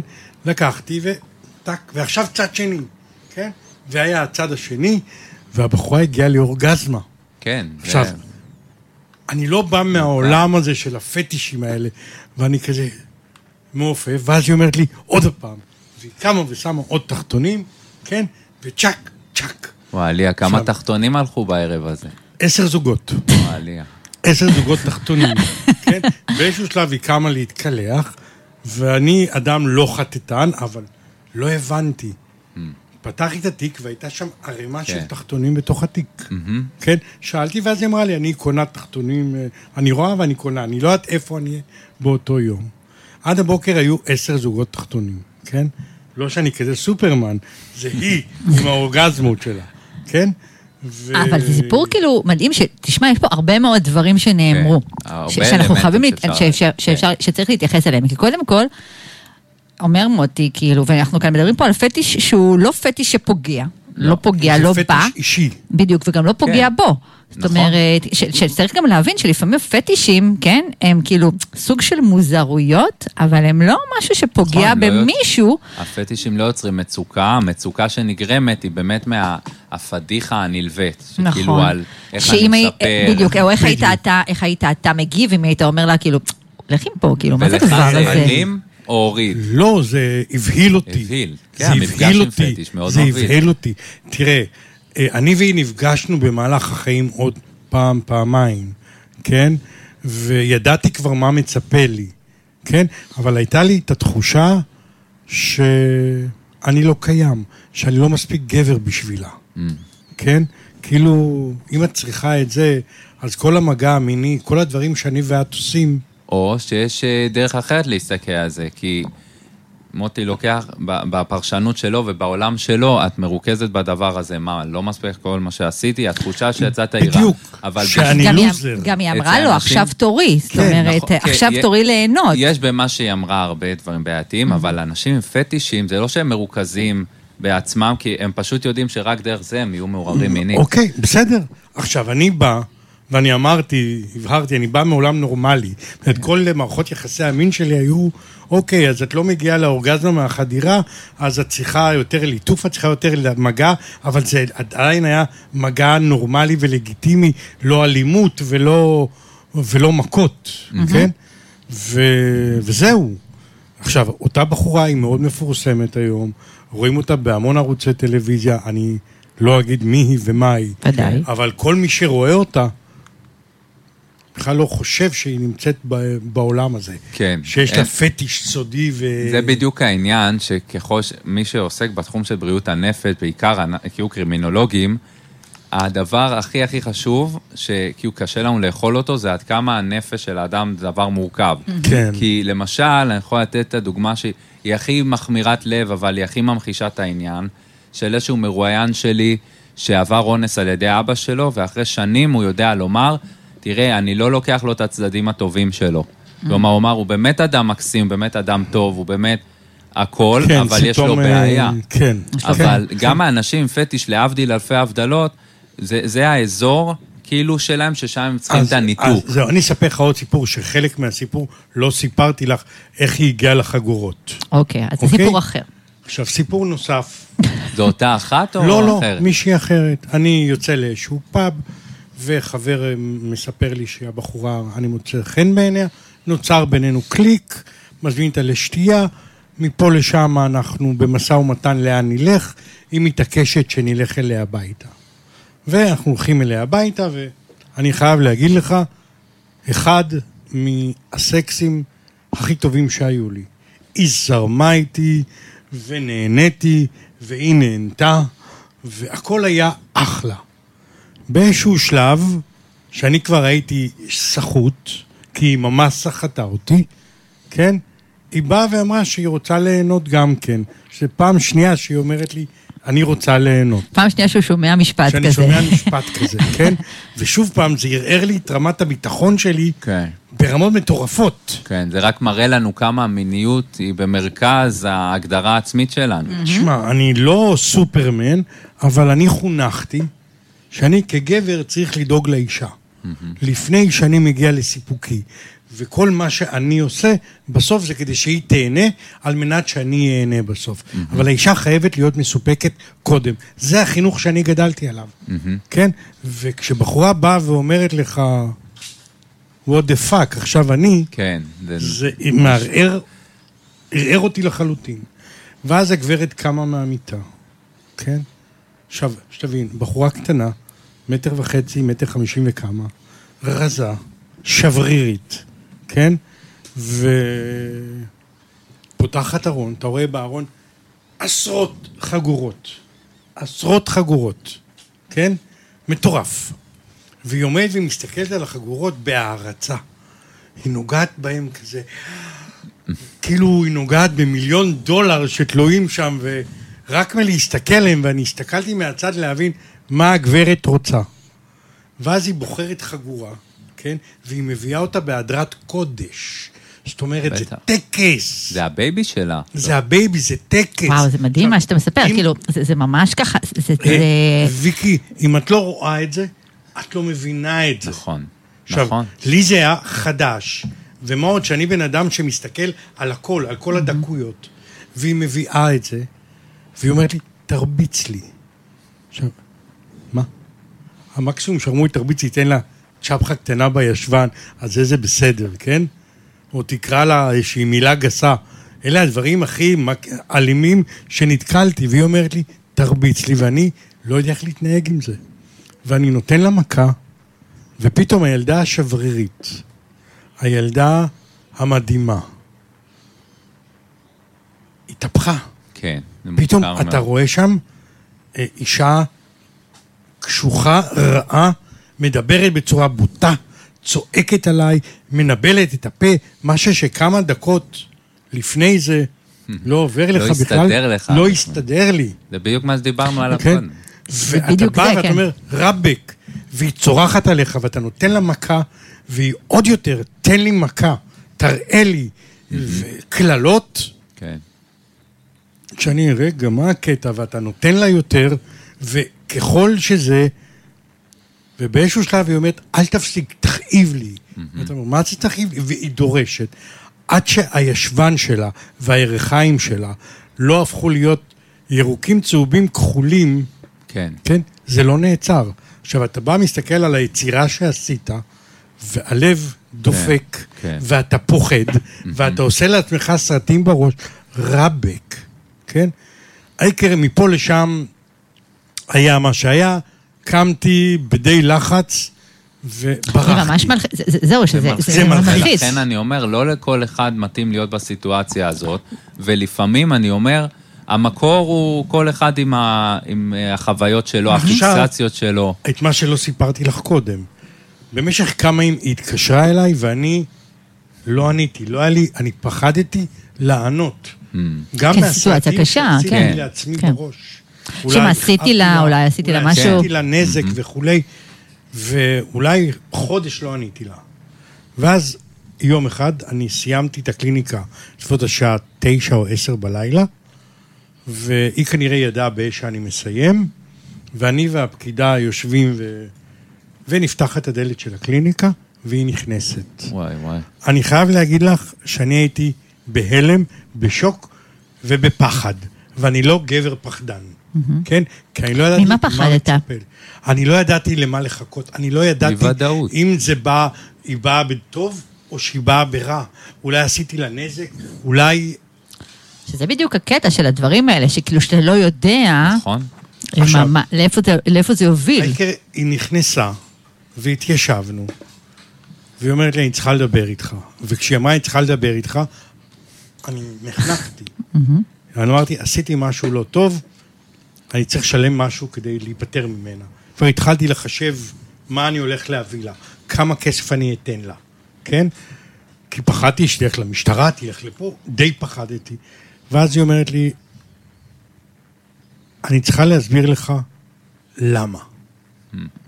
ופה הגיע השוק. סיפרה לי, כשהיא הייתה ילדה, היא הייתה חוזרת מבית הספר, ואימא שלה הייתה אומרת לה, את תקבלי עונש כשאבא יבוא. והילדה אומרת לה, על מה עונש? על זה שהיית תלמידה לא טובה בבית הספר. זה לא משנה אם היא הייתה טובה או לא טובה. המילה הראשונה שהאימא אמרה, את תקבלי עונש. עונש. ואז אבא היה מגיע מהעבודה, אבא היה מנהל בנק, מנהל סניף, כן?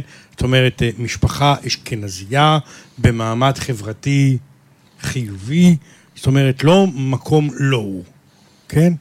ואז האבא היה מגיע, האבא היה בא ואומר לאמא, תשבי, היא הייתה יושבת, הילדה הייתה שוכבת על הרגליים של האמא, והאמא מורידה לה את התחתון, והאבא מצליף בה בכלל. מצליף בה, וואו, איזה סיפור קשה. כן? כן, זה המקור הרבה פעמים עכשיו, של זה, עכשיו, את מנסה להבין, רגע, למה?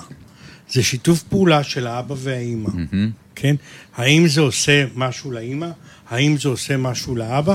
בוודאי שכן. כן, וואו, באיזשהו קשה. שלב הילדה הייתה צורחת, ובאיזשהו שלב היא באה ואמרה, התחלתי ליהנות מזה. נכון, זה מנגנון ידוע שפתאום... בדיוק, התחלתי ליהנות מזה, והתחלתי לעשות דברים כדי להרגיז לא את אבא שלי, את אימא שלי. כן? וואו. והייתי מחכה שהאימא תגיע, שאבא יבוא, שיענישו אותי, כן? האבא אומר, תצעקי כבר, כן? והצעקות שלה היו גניחות. ומשם היא חינכה את עצמה, כן, או למדה, חונכה, למדה, כן? אה, שהדרך היחידה שיכולה להגיע לאורגזמה, כן?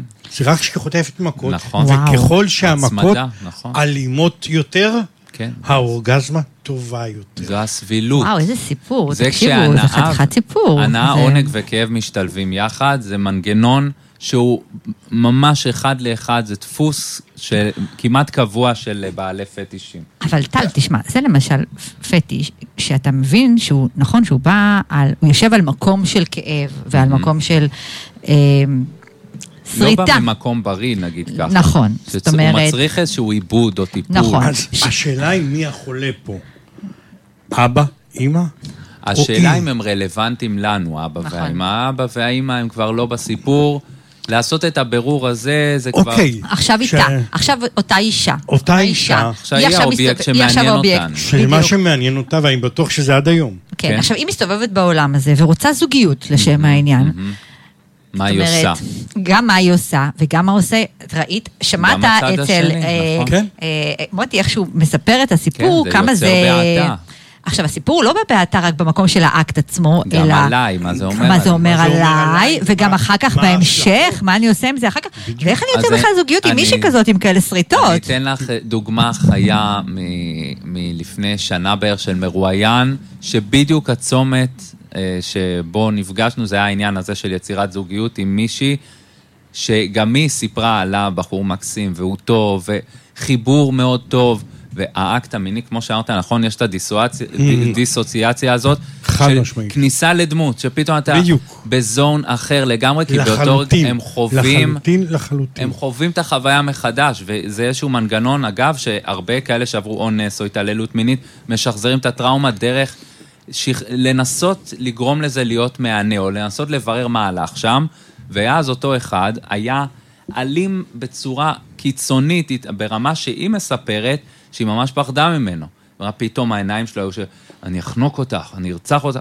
כאילו, ו... ואז אמרתי לה, תקשיבי, תתרחקי מהאזור הזה, וגם כאילו מולו. שמעו, כנראה אין הלימה. אתה צריך בדרך לפתור את האישיו הזה, כי זה, זה לא ממקום בריא. טל, מה זה לפתור את האישו הזה? זה בן אדם שצריך להיכנס לכלא, כאילו מישהו שאומר למישהו, כאילו, זה- זה מסוכן, אבל זה... זה לדעתי, הרצח אבל- שהיה בשבת בבאר שבע, אני לא עוקבת אחרי חדשות. היה רצח בבאר שבע טוב. שהוא אלים כלפיה, והוא הרביץ לה והוא הרג אותה תוך כדי. לדעתי זה גם שם. אם זה יצרים שהם סדיסטים מובהקים, בוודאי, זה בן אדם שזה אות אזהרה אבל מאוד. אם אנחנו חוזרים, רגע, אם אנחנו חוזרים לענייננו, לעניין של הזוגיות. אנחנו, אני רוצה דווקא להחזיר אתכם, כי אתה יודע, הסיפור, הסיפורים האלה הם מזעזעים כשלעצמם. אבל אם אנחנו מדברים על המקום הזה, דווקא המקום של הזוגיות. אני דווקא עכשיו הולכת של אותם אנשים שפוגשים. אנשים, נקרא לזה כמו מוטי, פגש את אותה אישה. הסרט הראשון שאני מניחה שעולה זה כאילו, ראינו בסיפור את ה... 50 גוונים. כן. כן, את ה- ממש את הלחץ והחרדה. כן. אני עד היום, כשאני רק חושב על זה, כן, זה אני לא נושא. מבין איך נגררתי לזה. שזה גם, המקום הזה של... של הש- האשמה עצמית. חד משמעית. וגם, חוץ מהמקום של ה... שם יש גם מקום של... בוא, בוא, בוא, תהיה שם, אני פה, היה חד פעמי, ולא נמשיך עם אבל זה זה, זה הלאה. לגמרי מובן, כלומר, זה בסדר, גם, יש, צריך לומר, עם כל הטולרנטיות שלנו לפטישים וזה, יש אזורים שהם באמת מסוכנים. וכמו שאמרת, ברגע שזה כרוך באלימות, וכרגע, וזה יצר סדיסטי פר סי, כלומר, זה ברור שהאדם, הוא, יש בו, הוא נגוע ב, ביצר האלים הזה, הוא יכול להיות אדם מחוץ לאפיזודה המינית מקסים וכולי. מדהימה, שתיהן נשים מדהימות. מקסימות, מקסימות, אבל משהו באזור הזה, פתאום אתה פוגש ביתר שאת איזשהו צד אפל, צד שאולי היה רדום, אבל הוא קיים וחי בו. אם אתה כל כך מבועת ומפוחד, וזה עושה לך טריגרים ברמה כזאת שאתה מריח סכנה, לברוח. כאילו, אין פה חד משמעיות. עשית טוב. אין פה דו משמעיות, סליחה. אף אחת משתיהן לא ניסתה לפגוע בי או להכאיב לי. זאת אומרת, אני לא... אתה בכלל לא האישיו, אתה. לא מושא הכאב, אתה מבין? בדיוק. לגמרי. בדיוק. שזה זה משהו ש... ניסיון לפתור בכלל דברים שלא קשורים אליך. אבל היא יכולה, זאת אומרת, אתה לא מכיר אותה, אבל אנשים שבעצם נמצאים במקום הזה, הם נמצאים במקום של המון סבל. זאת אומרת, על אותם נשים. נכון. אנחנו נשים עם המון המון סבל, ויש לזה פתרון לסבל הזה? אני חושב ששוב, זה עניין כבר של מזעור נזקים. Mm. זה עניין כבר של לבוא, שוב, זה מאוד אינדיבידואלי לתדירות של העניין, ועד כמה זה עמוק. בשביל זה קיימים היום אני, אנשי אני אשאל אותך טיפול. שאלה. כן. בוא ניקח את הבחורה השנייה מגבעתיים, שזה... זאת עם אלימות. התחתון, מה, זאת עם- מגבעתיים, זאת עם החגורה. כן. איך אפשר לבוא ולעזור לה ולתקן אותה? קודם כל היא צריכה, אני אגיד לך מה, לרדת לשורש העניין, לרדת לעומקו של אנחנו עניין. יודעים את שורש העניין, אבא שלה ואימא שלה. בסדר, זה בשביל, היא צריכה בשביל זה להיכנס לעומק בפסיכואנליזה עמוקה, בדיוק, זה לא, זה לטפל. ממש משהו שהוא... זה אישו שהיא חייבת לפתור. זה לא הרבה משהו שיפתר לה ביום זה אה, יותר- שיחה של... אה, כן, זה- זה זה יהיה משהו הרבה יותר עמוק. הרבה יותר עמוק מגבר שנמשך לשמפו הוואי בשיער של האישה. זה היה לי מרואיין כזה, בסדר, אפשר... אה, זה אפשר בסדר, לחיות עם זה. אפשר לחיות עם זה. אבל היא צריכה, היא צריכה ככל הנראה טיפול עמוק. שזה ועד משהו אז- שככה, ש- שבאמת שקודם כל צריך להבין, שזה לא משהו של... זה משהו זה שכנראה... ללמוד הרגלי חיים אחרים, ולשנות את כל התובנה של איך סקס אמור להיראות. אז אולי זה לא נכון לאדם להיכנס ולהגיד, וואלה, אני מאוד אוהב אותה כאדם, והיא חמודה, ושמחתי לפגוש אותה, והיה גם מפגש מיני טוב וכיף, אבל. זה גדול עליי. נכון. ופה זה נגמר. קודם כל זה גדול עליי, לכן אני גם אתה עשיתי לא הכל חייב. לברוח. אתה לא חייב להיות לצד, לצד הבחורה כשהיא עוברת את זה מסע שהיא צריכה בסדר, לעבור. לא, זה... אחרי פעם אחת זה הפחיד אותי כן. הרבה יותר מאשר עם הסכינים. כי עם הסכינים היו עוד פעם, עוד פעמיים, כן? אבל אה, כן, זה מפחיד מאוד, זה פוגש אותנו בפחדים הכי גדולים שלנו. חד משמעית. אלימות, ופתאום יש איזה סיפור אה, על אבל ההורים. אתם יודעים, אתם עכשיו מספרים לי כאילו סיפור שכאילו הוא, הוא סיפורי קצה. וככה, אני, אתם מדברים, ואני דווקא חושבת, נזכרתי דווקא בסיפור ששמעתי ממתאמן שלי, אה, מתאמן לשעבר, כי גם הוא התחתן כבר, שאני זוכרת את הסיפור שלו עם הבת זוג הנוכחית. אני זוכרת שהוא הכיר אותה, הוא בא, קודם כל, זה גם קטע של אה, השיתוף. זאת אומרת, אני אחרי תקופה מאוד ארוכה של היכרות שלי איתו, אה, הוא שיתף אותי שבקטע של ה... בכל העניין של המין, הוא, הוא לא אוהב אלימות, אבל הוא כן אוהב, לקח לו זמן להסביר את המקום של השליטה, אוקיי? אוקיי. כאילו, לקח לו זמן כי הוא לא יודע איך אני אקבל את זה, כי אני לא מטפלת מי מינית, אני, כאילו, כן. לקח לו זמן לה, להרגיש חופשי בעניין הזה. ואז שהוא סיפר לי את זה, הוא אמר לי, תראי, הבחורה שאני יוצא איתה עכשיו, היא מדהימה מהרבה מאוד בחינות, והסקס איתה סבבה. זאת אומרת, הוא יהיה לי סבבה יותר מהמם. אם אני ארשה לעצמי לעשות דברים שאני לא בטוח שהיא תרצה. ואז אמרת, סתם למשל, אפילו לתת לה איזושהי ככה פליק כזה בישבן. זאת אומרת, זה משהו שמבחינתי, כאילו, זה משהו שאני לא רואה איך זה הולך להיות איתה. זאת אומרת, היא נראה לי שהיא ככה, כל העולם שלה התערער מזה. ואני זוכרת שהוא היה בפחדים נוראיים אפילו לשתף אותה בזה. אז הבעיה ש- שאין תקשורת, כי צריכה להיות תקשורת מקדימה לסקס. ואחד, בדיוק, ואחד הדברים שבאמת עבדנו על זה, וזה, אני חושבת שזה דבר חשוב, שגם אנשים צריכים להבין שלפעמים גם דבר כזה הוא סוג של... הוא סוג שהוא- של תקשורת. בדיוק, נכון, ברור. שחייבים לתקשר, ברגע שהוא הצליח לתקשר את זה, הוא ראה שקודם כל היא כאילו לא נבהלה כן, מהעניין, נכון. לא סיפור... זה- אה, האלמנט של שליטה הוא כל כך חזק וחי ובועט, והדינמיקה של שליטה היא טבעית, ב- בעצם היותה של מיניות מיניות. בכל מיניות יש מישהו שהוא שולט יותר נכון, מהצד זה השני. פוזיציה נכון. שתופסים אותה גם מבלי נכון, להרגיש. בדיוק, נכון. וזה קורה באופן רמה. טבעי. שאלה באיזה אוקיי? רמה. ו- אה, אני בטוח שאם שתיהן היו באות ומספרות לי על הפטיש שלהם לפני שהיינו מגיעים אה, למיטה, אני בטוח שאני הייתי עושה ויברח. חד משמעית. לגמרי, אז דיברנו עליו קודם. כן. כן, זה בדיוק מה שדיברנו. לכל אדם יש את שיקול הדעת שלו. נכון, וזה. בסדר, ואני חושבת שזה. חשוב, וזה חשוב אני- אני לעדכן. רוצה שתבינו משהו, אוקיי? כחייל חונכתי לסוג מסוים של אלימות. אוקיי? לוחם, בין אם אתה רוצה או לא רוצה, שהולך להיות חייל לוחם ולהילחם בלבנון כמוני, או חבר'ה אחרים בעזה, אז יש בנו סוג של אלימות אה, שמתפרצת, נעלמת וחוזרת תוך כדי, מי שהיה חייל והיה בתוך קרב, אה, מבין את מה שאני אומר. פוסט טראומה כזאת. כן. אוקיי? עכשיו, כן, יש בי את הקטע הזה בהיותי חייל, אוקיי? לקחת את האלימות של החייל לאלימות אה, הזו ב- במיטה, בסקס, כן. שני דברים שונים לחלוטין. יכול להיות אולי שבתת מודע שלי, אולי גם הפחד שלי, שאולי יכול לפרוט שם נכון. משהו שאני לא מכיר אותו, די הבהיל אותי. אתה פגשת את האלימות בצורה הכי, הכי בוטה, ברוטלית, קיצונית וחזקה שלה, ואז אלימות שהיא מתבטאת בתוך סקס, אמורה להיות אלימות אה, פייק, כלומר מדומה, שליטה לגמרי, כזאת כי היא שוב מדומה. פעם, כי אני לא אגיד לך, אני, תשמע, כחייל ודברים שעשיתי בלבנון, אני אגיד לך את זה כמו שזה, אהבתי, אהבתי, אהבתי, נקודה. אין פה משחקים, אוקיי? חינכו אותי כחייל ליהנות מ- מ- מהלחיצה על ההדק. אין פה אפס, אוקיי? כך ש... זה לא פטיש, ולא יודע, אני גם לא יודע איך לקרוא לזה. לא תמיד כן. צריך לקרוא לזה. בדיוק, זה בעת מלחמה. אני יוצא מהמלחמה, זה עולם אחר, כי בעולם האחר אין הדק ללחוץ עליו. כן. כן? וכשאם שתי הבנות האלה היו אומרות לי, אני בטוח שהייתי עושה...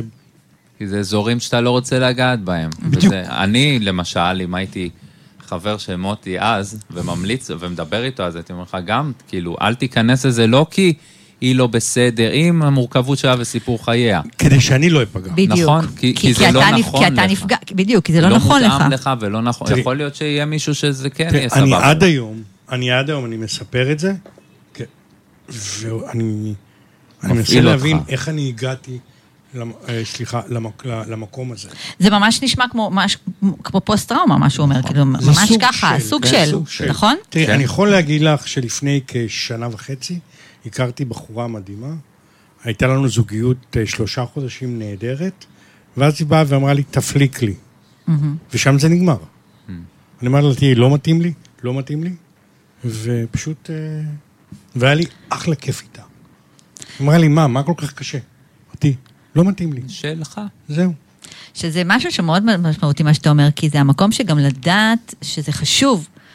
להקשיב לגבולות שלנו, שאנחנו הרבה מאוד פעמים, בשביל רוצים לרצות, בדיוק, כי כבר עד שמצאתי זוגיות, ומישהו ממש שמוצא חן בעיניי, וזה, כאילו... הקול הזה לא יניח בדיוק, לך. ברגע שהיא אמרה לי ככה, אני, מה שגרם לי לקום וללכת, זה לא תפליק לי, זה תפליק לי, תכאיב לי, אבל אל תיגע בפרצוף שלי.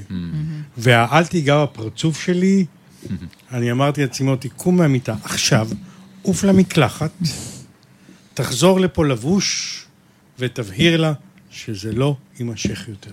ואני קמתי מהמיטה, ככה באמצע, והלכתי למקלחת, קלחתי, חזרתי, קרא לה, דוריתי, אני מאוד אוהב אותך, בואי נשתה קפה. והבהרתי לה שפה זה נגמר. ברגע שאמרה, אל תיגע לי בפרצוף. הבנתי שמה שהיא רוצה זה אלימות נטו, כן? וזה לא אני. ש, שזה משהו ש, ש, שאתה אומר פה על המקום של באמת, זה בדיוק המקום של ההקשבה, שהמסר כאן הוא לא בואו אה, תכ, תכילו ותראו, יש הרבה, כי התחלנו בזה, כן? שיש הרבה מאוד אה, סטיות ויש פטישים וזה, וכאילו זה סך הכל הרבה מהם באים מאיזשהו מקום של פגיעות, ואנחנו, ה-state of mind הראשון זה להגיד בואו נברח ובואו כאילו בואו נראה, ואולי גם כן נתנסה במרחבים של מיניים שאולי לא התנסינו, אבל לצד זה, זה משהו שחשוב, חשוב לשים אותו כאן על השולחן, זה המקום הזה שכל אחד ואחת שמקשיבים כאן, צריכים גם כן להיות מאוד קשובים למה עם הגבולות שלהם, זאת אומרת, אני יכולה להיות בפתיחות מינית מאוד גבוהה, ולהגיד, אבל זה לא. זה לא מתאים נכון. לי, וזה פחות אני, וזה אני לא רוצה אפילו לעשות, זאת אומרת, נכון. זה, זה ממש לא, לא בבית ספרי, מה שנקרא. ואגב, נכון. מה מה שהצד השני יחשוב וירגיש זה שלו. לגמרי. אם הוא ירגיש שאם אותה גברת שאמרת, זה לא יימשך, בטוח חוותה מזה דחייה ועלבון, אבל... או יכול להיות צד שיעשה לי על זה מניפולציות. נכון, אז לא, אה, אז להיות אותנטי לקול שלך. לגמרי. לא, לי ולדורית היו שיחות, כי אחרי שאמרתי לה שזה לא מתאים לי, ובאמת שם אני עצרתי את זה. אז אה, אני והוא דיבר, אני והיא דיברנו כמה פעמים, ונפגשנו, והיא אמרה לי, אבל לא אתה זה שחוטף, אני זו. אמר לה, לא, מבין זה... שגם אתה נפגע. אמר לה, אבל זה לא- בדיוק, כי זה כשאתה פוגע, אתה גם היא לא הצליחה נפגע. להבין, ונפרדנו בסופו של דבר, כשהיא מאוד מאוד, עד עצם היום הזה, כועסת עליי, והיא לא מסוגלת לסלוח לי. פשוט ככה. שזה גם משהו שאתה בטח פוגש, כן, נכון, טל? המקום של הכעס והאגרסיה של, שלא אה, מקבלים. שלא מקבלים אותי, כי יש לי משהו, ואיך, כאילו, אבל אני אוהבת אותך, אז איך אתה לא כן. מקבל את החלק הזה בתוכי? אז זהו, אז התרגום של ה... ה- האמוציות החזקות האלה והאגרסיות הרבה פעמים יוצא על מישהו שבכלל לא קשור לעניין. עכשיו, אצלך זה היה נקודתי כי בעצם נטשת אותה לבד במערכה, הנה, ראית מה אני אוהב, איך אתה לא מקבל את החלק הזה בי, אתה אומר כן, שאתה אוהב. כן. אהבה לא תמיד היא כל כולה קבלה של כל החלקים. אנחנו לא יכולים, לא יכול להיות מצופה מאיתנו לאהוב אדם בלי תנאי, כן? כי גם לנו יש תנאים במובן הזה. בשיחות שהיו לנו. אחרי, היא באה ואומרת לי, אני באה אליך הביתה, אני דואגת לך, אני מבשלת לך, אני מנקה את הבית. זה מדהים, אני- אה? כן, אני. ואני ואני ואני, ומה כבר ביקשתי? כן? אתה, אנחנו הולכים לבלות לאן שאתה רוצה, כמה שאתה רוצה, אני הולכת עם החברים שלך, אני עושה כל מה שאתה רוצה. ואני רוצה שתקבל אותי כמו שאני. מה זו ביקשתי ממך? הדרישה, נכון? כן? היא אפילו, באחת מהשיחות שלנו, היא אמרה, רבע שעה, שת... לא יותר מרבע שעה. קצר, אני קצר. לא צריכה יותר מזה. זה יכול להיות גם אפיזודה של דקה, שאחרי זה תעשה לך... איך סבתא הייתה אומרת, רמה על הנשמה? לא שווה את זה. כן, לא שווה עכשיו, את זה. אתה, אתה בא ואתה מסתכל ואתה אומר, תראה, אני- אני מאלה שחושבים תראה, אתה הרגת בלבנון, אתה לחצת על ההדק, אתה ראית דם, ראית גופות מתפרקות, אז תיתן לה את הרבע, לך, כן. מה אכפת לך?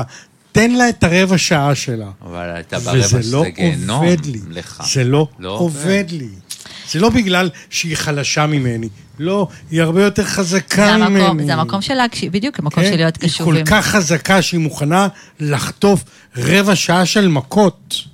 אז היא חזקה באמת. תראי עד עכשיו איך זה, זה נוכח בו, ו... לא, לא, לגמרי. זה... זה בדיוק את. המקום, אה, זה בדיוק המקום שאנחנו צריכים גם להבין, האנשים שמקשיבים, שכן יש להם את הסטיות ואת הפטישים, צריכים באמת להבין גם כן את, את, הצד, את הצד השני. זאת נכון, אומרת... כי לא תמיד אה, נוכל אה, לקבל. בדיוק, ש, שלא, זה, זה בדיוק העניין, לא תמיד אגב, נוכל לקבל. אני תמיד אומר בסוף ההרצאה שלי, שבשורה התחתונה, מטרת העל או שאיפת העל של כולנו, שפשוט יקבלו אותנו כמו שאנחנו. תקבל אותי כמו שאני. אבל שם אני יכול לחיות איתך. בדיוק, וזו השאלה. אני למשל אומר, כולנו הרי שרוטים בדרכנו, גם לאכול, אה, אני כל הזמן אומר את זה, גם לאכול בחור בן 31 ששומע כל היום מגבעטרון, זה גם קצת מוזר. שזהו, דרך אגב. אגב, אה, שי, אוקיי. ואני, ושי, אחי, הוא, הוא רוצה לחתוך אותי באותו רגע. אגב, סכינים, הוא היה, הוא היה רוצה לברוח מהבית באותו רגע, תפסיק עם החרא. הגיוני? הגיוני. ברור שזה הגיוני, אבל אני אומר, אני מקבל את זה שהוא לא מקבל. בסדר. זה לגמרי. אזור שלו שהוא לא אבל, מקבל. אבל זה, השונה הוא שבתוך זוגיות אנחנו יכול להיות שיכולים לחיות באותו בית ובאותו, זה אינטימיות מאוד גדולה להכיל. אבל השאלה אם. אני יכול להכיל את מה שאת מבקשת. נכון, וזה בדיוק המקום של, קודם כל, חשוב להגיד, אהבה לא פותרת את הכל ולא מנצחת את הכל, לא. וזה סיפור לא, שאנחנו ככה שלא. מספרים לנו שאם יש אהבה, לא, אז זה האהבה לא תנצח את. הכל, היא גם תנצח את הפערים, וזה ממש לא ככה, זה אולי סיפור. בסרטי רומנטיקה. נכון. מה אהבה כן עושה? לפעמים היא... במובן השלילי הפתולוגי שלה, היא עושה לנו אה, ספוט, כזה ממש מחשיכה לנו את החלקים האפלים והלא טובים, ובגלל זה לפעמים יש אה, בחורות שנמשכות לאלימים ולמגעילים ואלה שמתייחסים אליהם הכי חרא, והן פשוט לא לא מודעות, פשוט עושות על זה כאילו מסך שחור, ולצד השני, אהבה יכולה גם... אה, לאגד לתוכה גם את החלקים הפחות כיפים שלך. זאת אומרת, להגיד, סבבה, יש לו את הצדדים הדפוקים שלו, והוא שרוט, אבל הוא השרוט שלי. אבל שאלו, שאלה מה הגובה. אני יכול לשתף אתכם במשהו מאוד אישי. אני בזוגיות אה, חודשיים, ואני מיסטר נגעני. אני מאלה שצריך לחבק, ללטף, כל הזמן. כשהיא לידי, העיניים שלי לא מפסיקות לזוז, יש להם חיים משלהם. ודי קשה, היא מתרגלת, היא מתרגלת, כן? ודי קשה לה. כי בתקשורת שלה היא תקשורת אחרת, יותר של "מוטי, מילים. יש לנו תקשורת מילולית נהדרת. כן, לא, אבל זה- מה שאתה מדבר על שפות אהבה. אה, שפות כן. אהבה. אתה בשפת אהבה של. מגע, והיא יותר אוהבת והיא באה בדיבורים. ואומרת לי, אני לא רגילה, אף אחד מהגברים שלי אה, לא נגע בי, למעט כשנכנסנו למיטה, וזה גם היה עד גבול מסוים.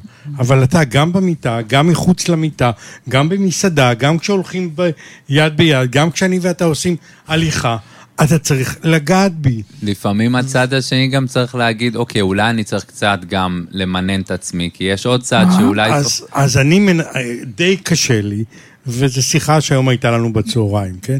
אתה תראי, אני מנסה, אני מנסה, אבל אה, זה לא ייעלם. לפחות זה טוב שאתה יודע שרמת המשיכה שלה היא מאוד גבוהה. בסדר, אה, היא לומדת, היא מקבלת, ו... לומדים אחד את השני תוך כדי. זה גם סוג של פטיש, אבל זה פטיש שאני יכול לחיות. זה עדיין לא אלימות. לא, הכל לא, טוב. הכל טוב. אבל אנחנו נצא לשיר, חבר'ה, כי. אנחנו בכל זאת רדיו, אתם יודעים, לפני שאנחנו מסיימים. ותודה שהזמנת אותי. ואיזה כיף שבאת, אבל...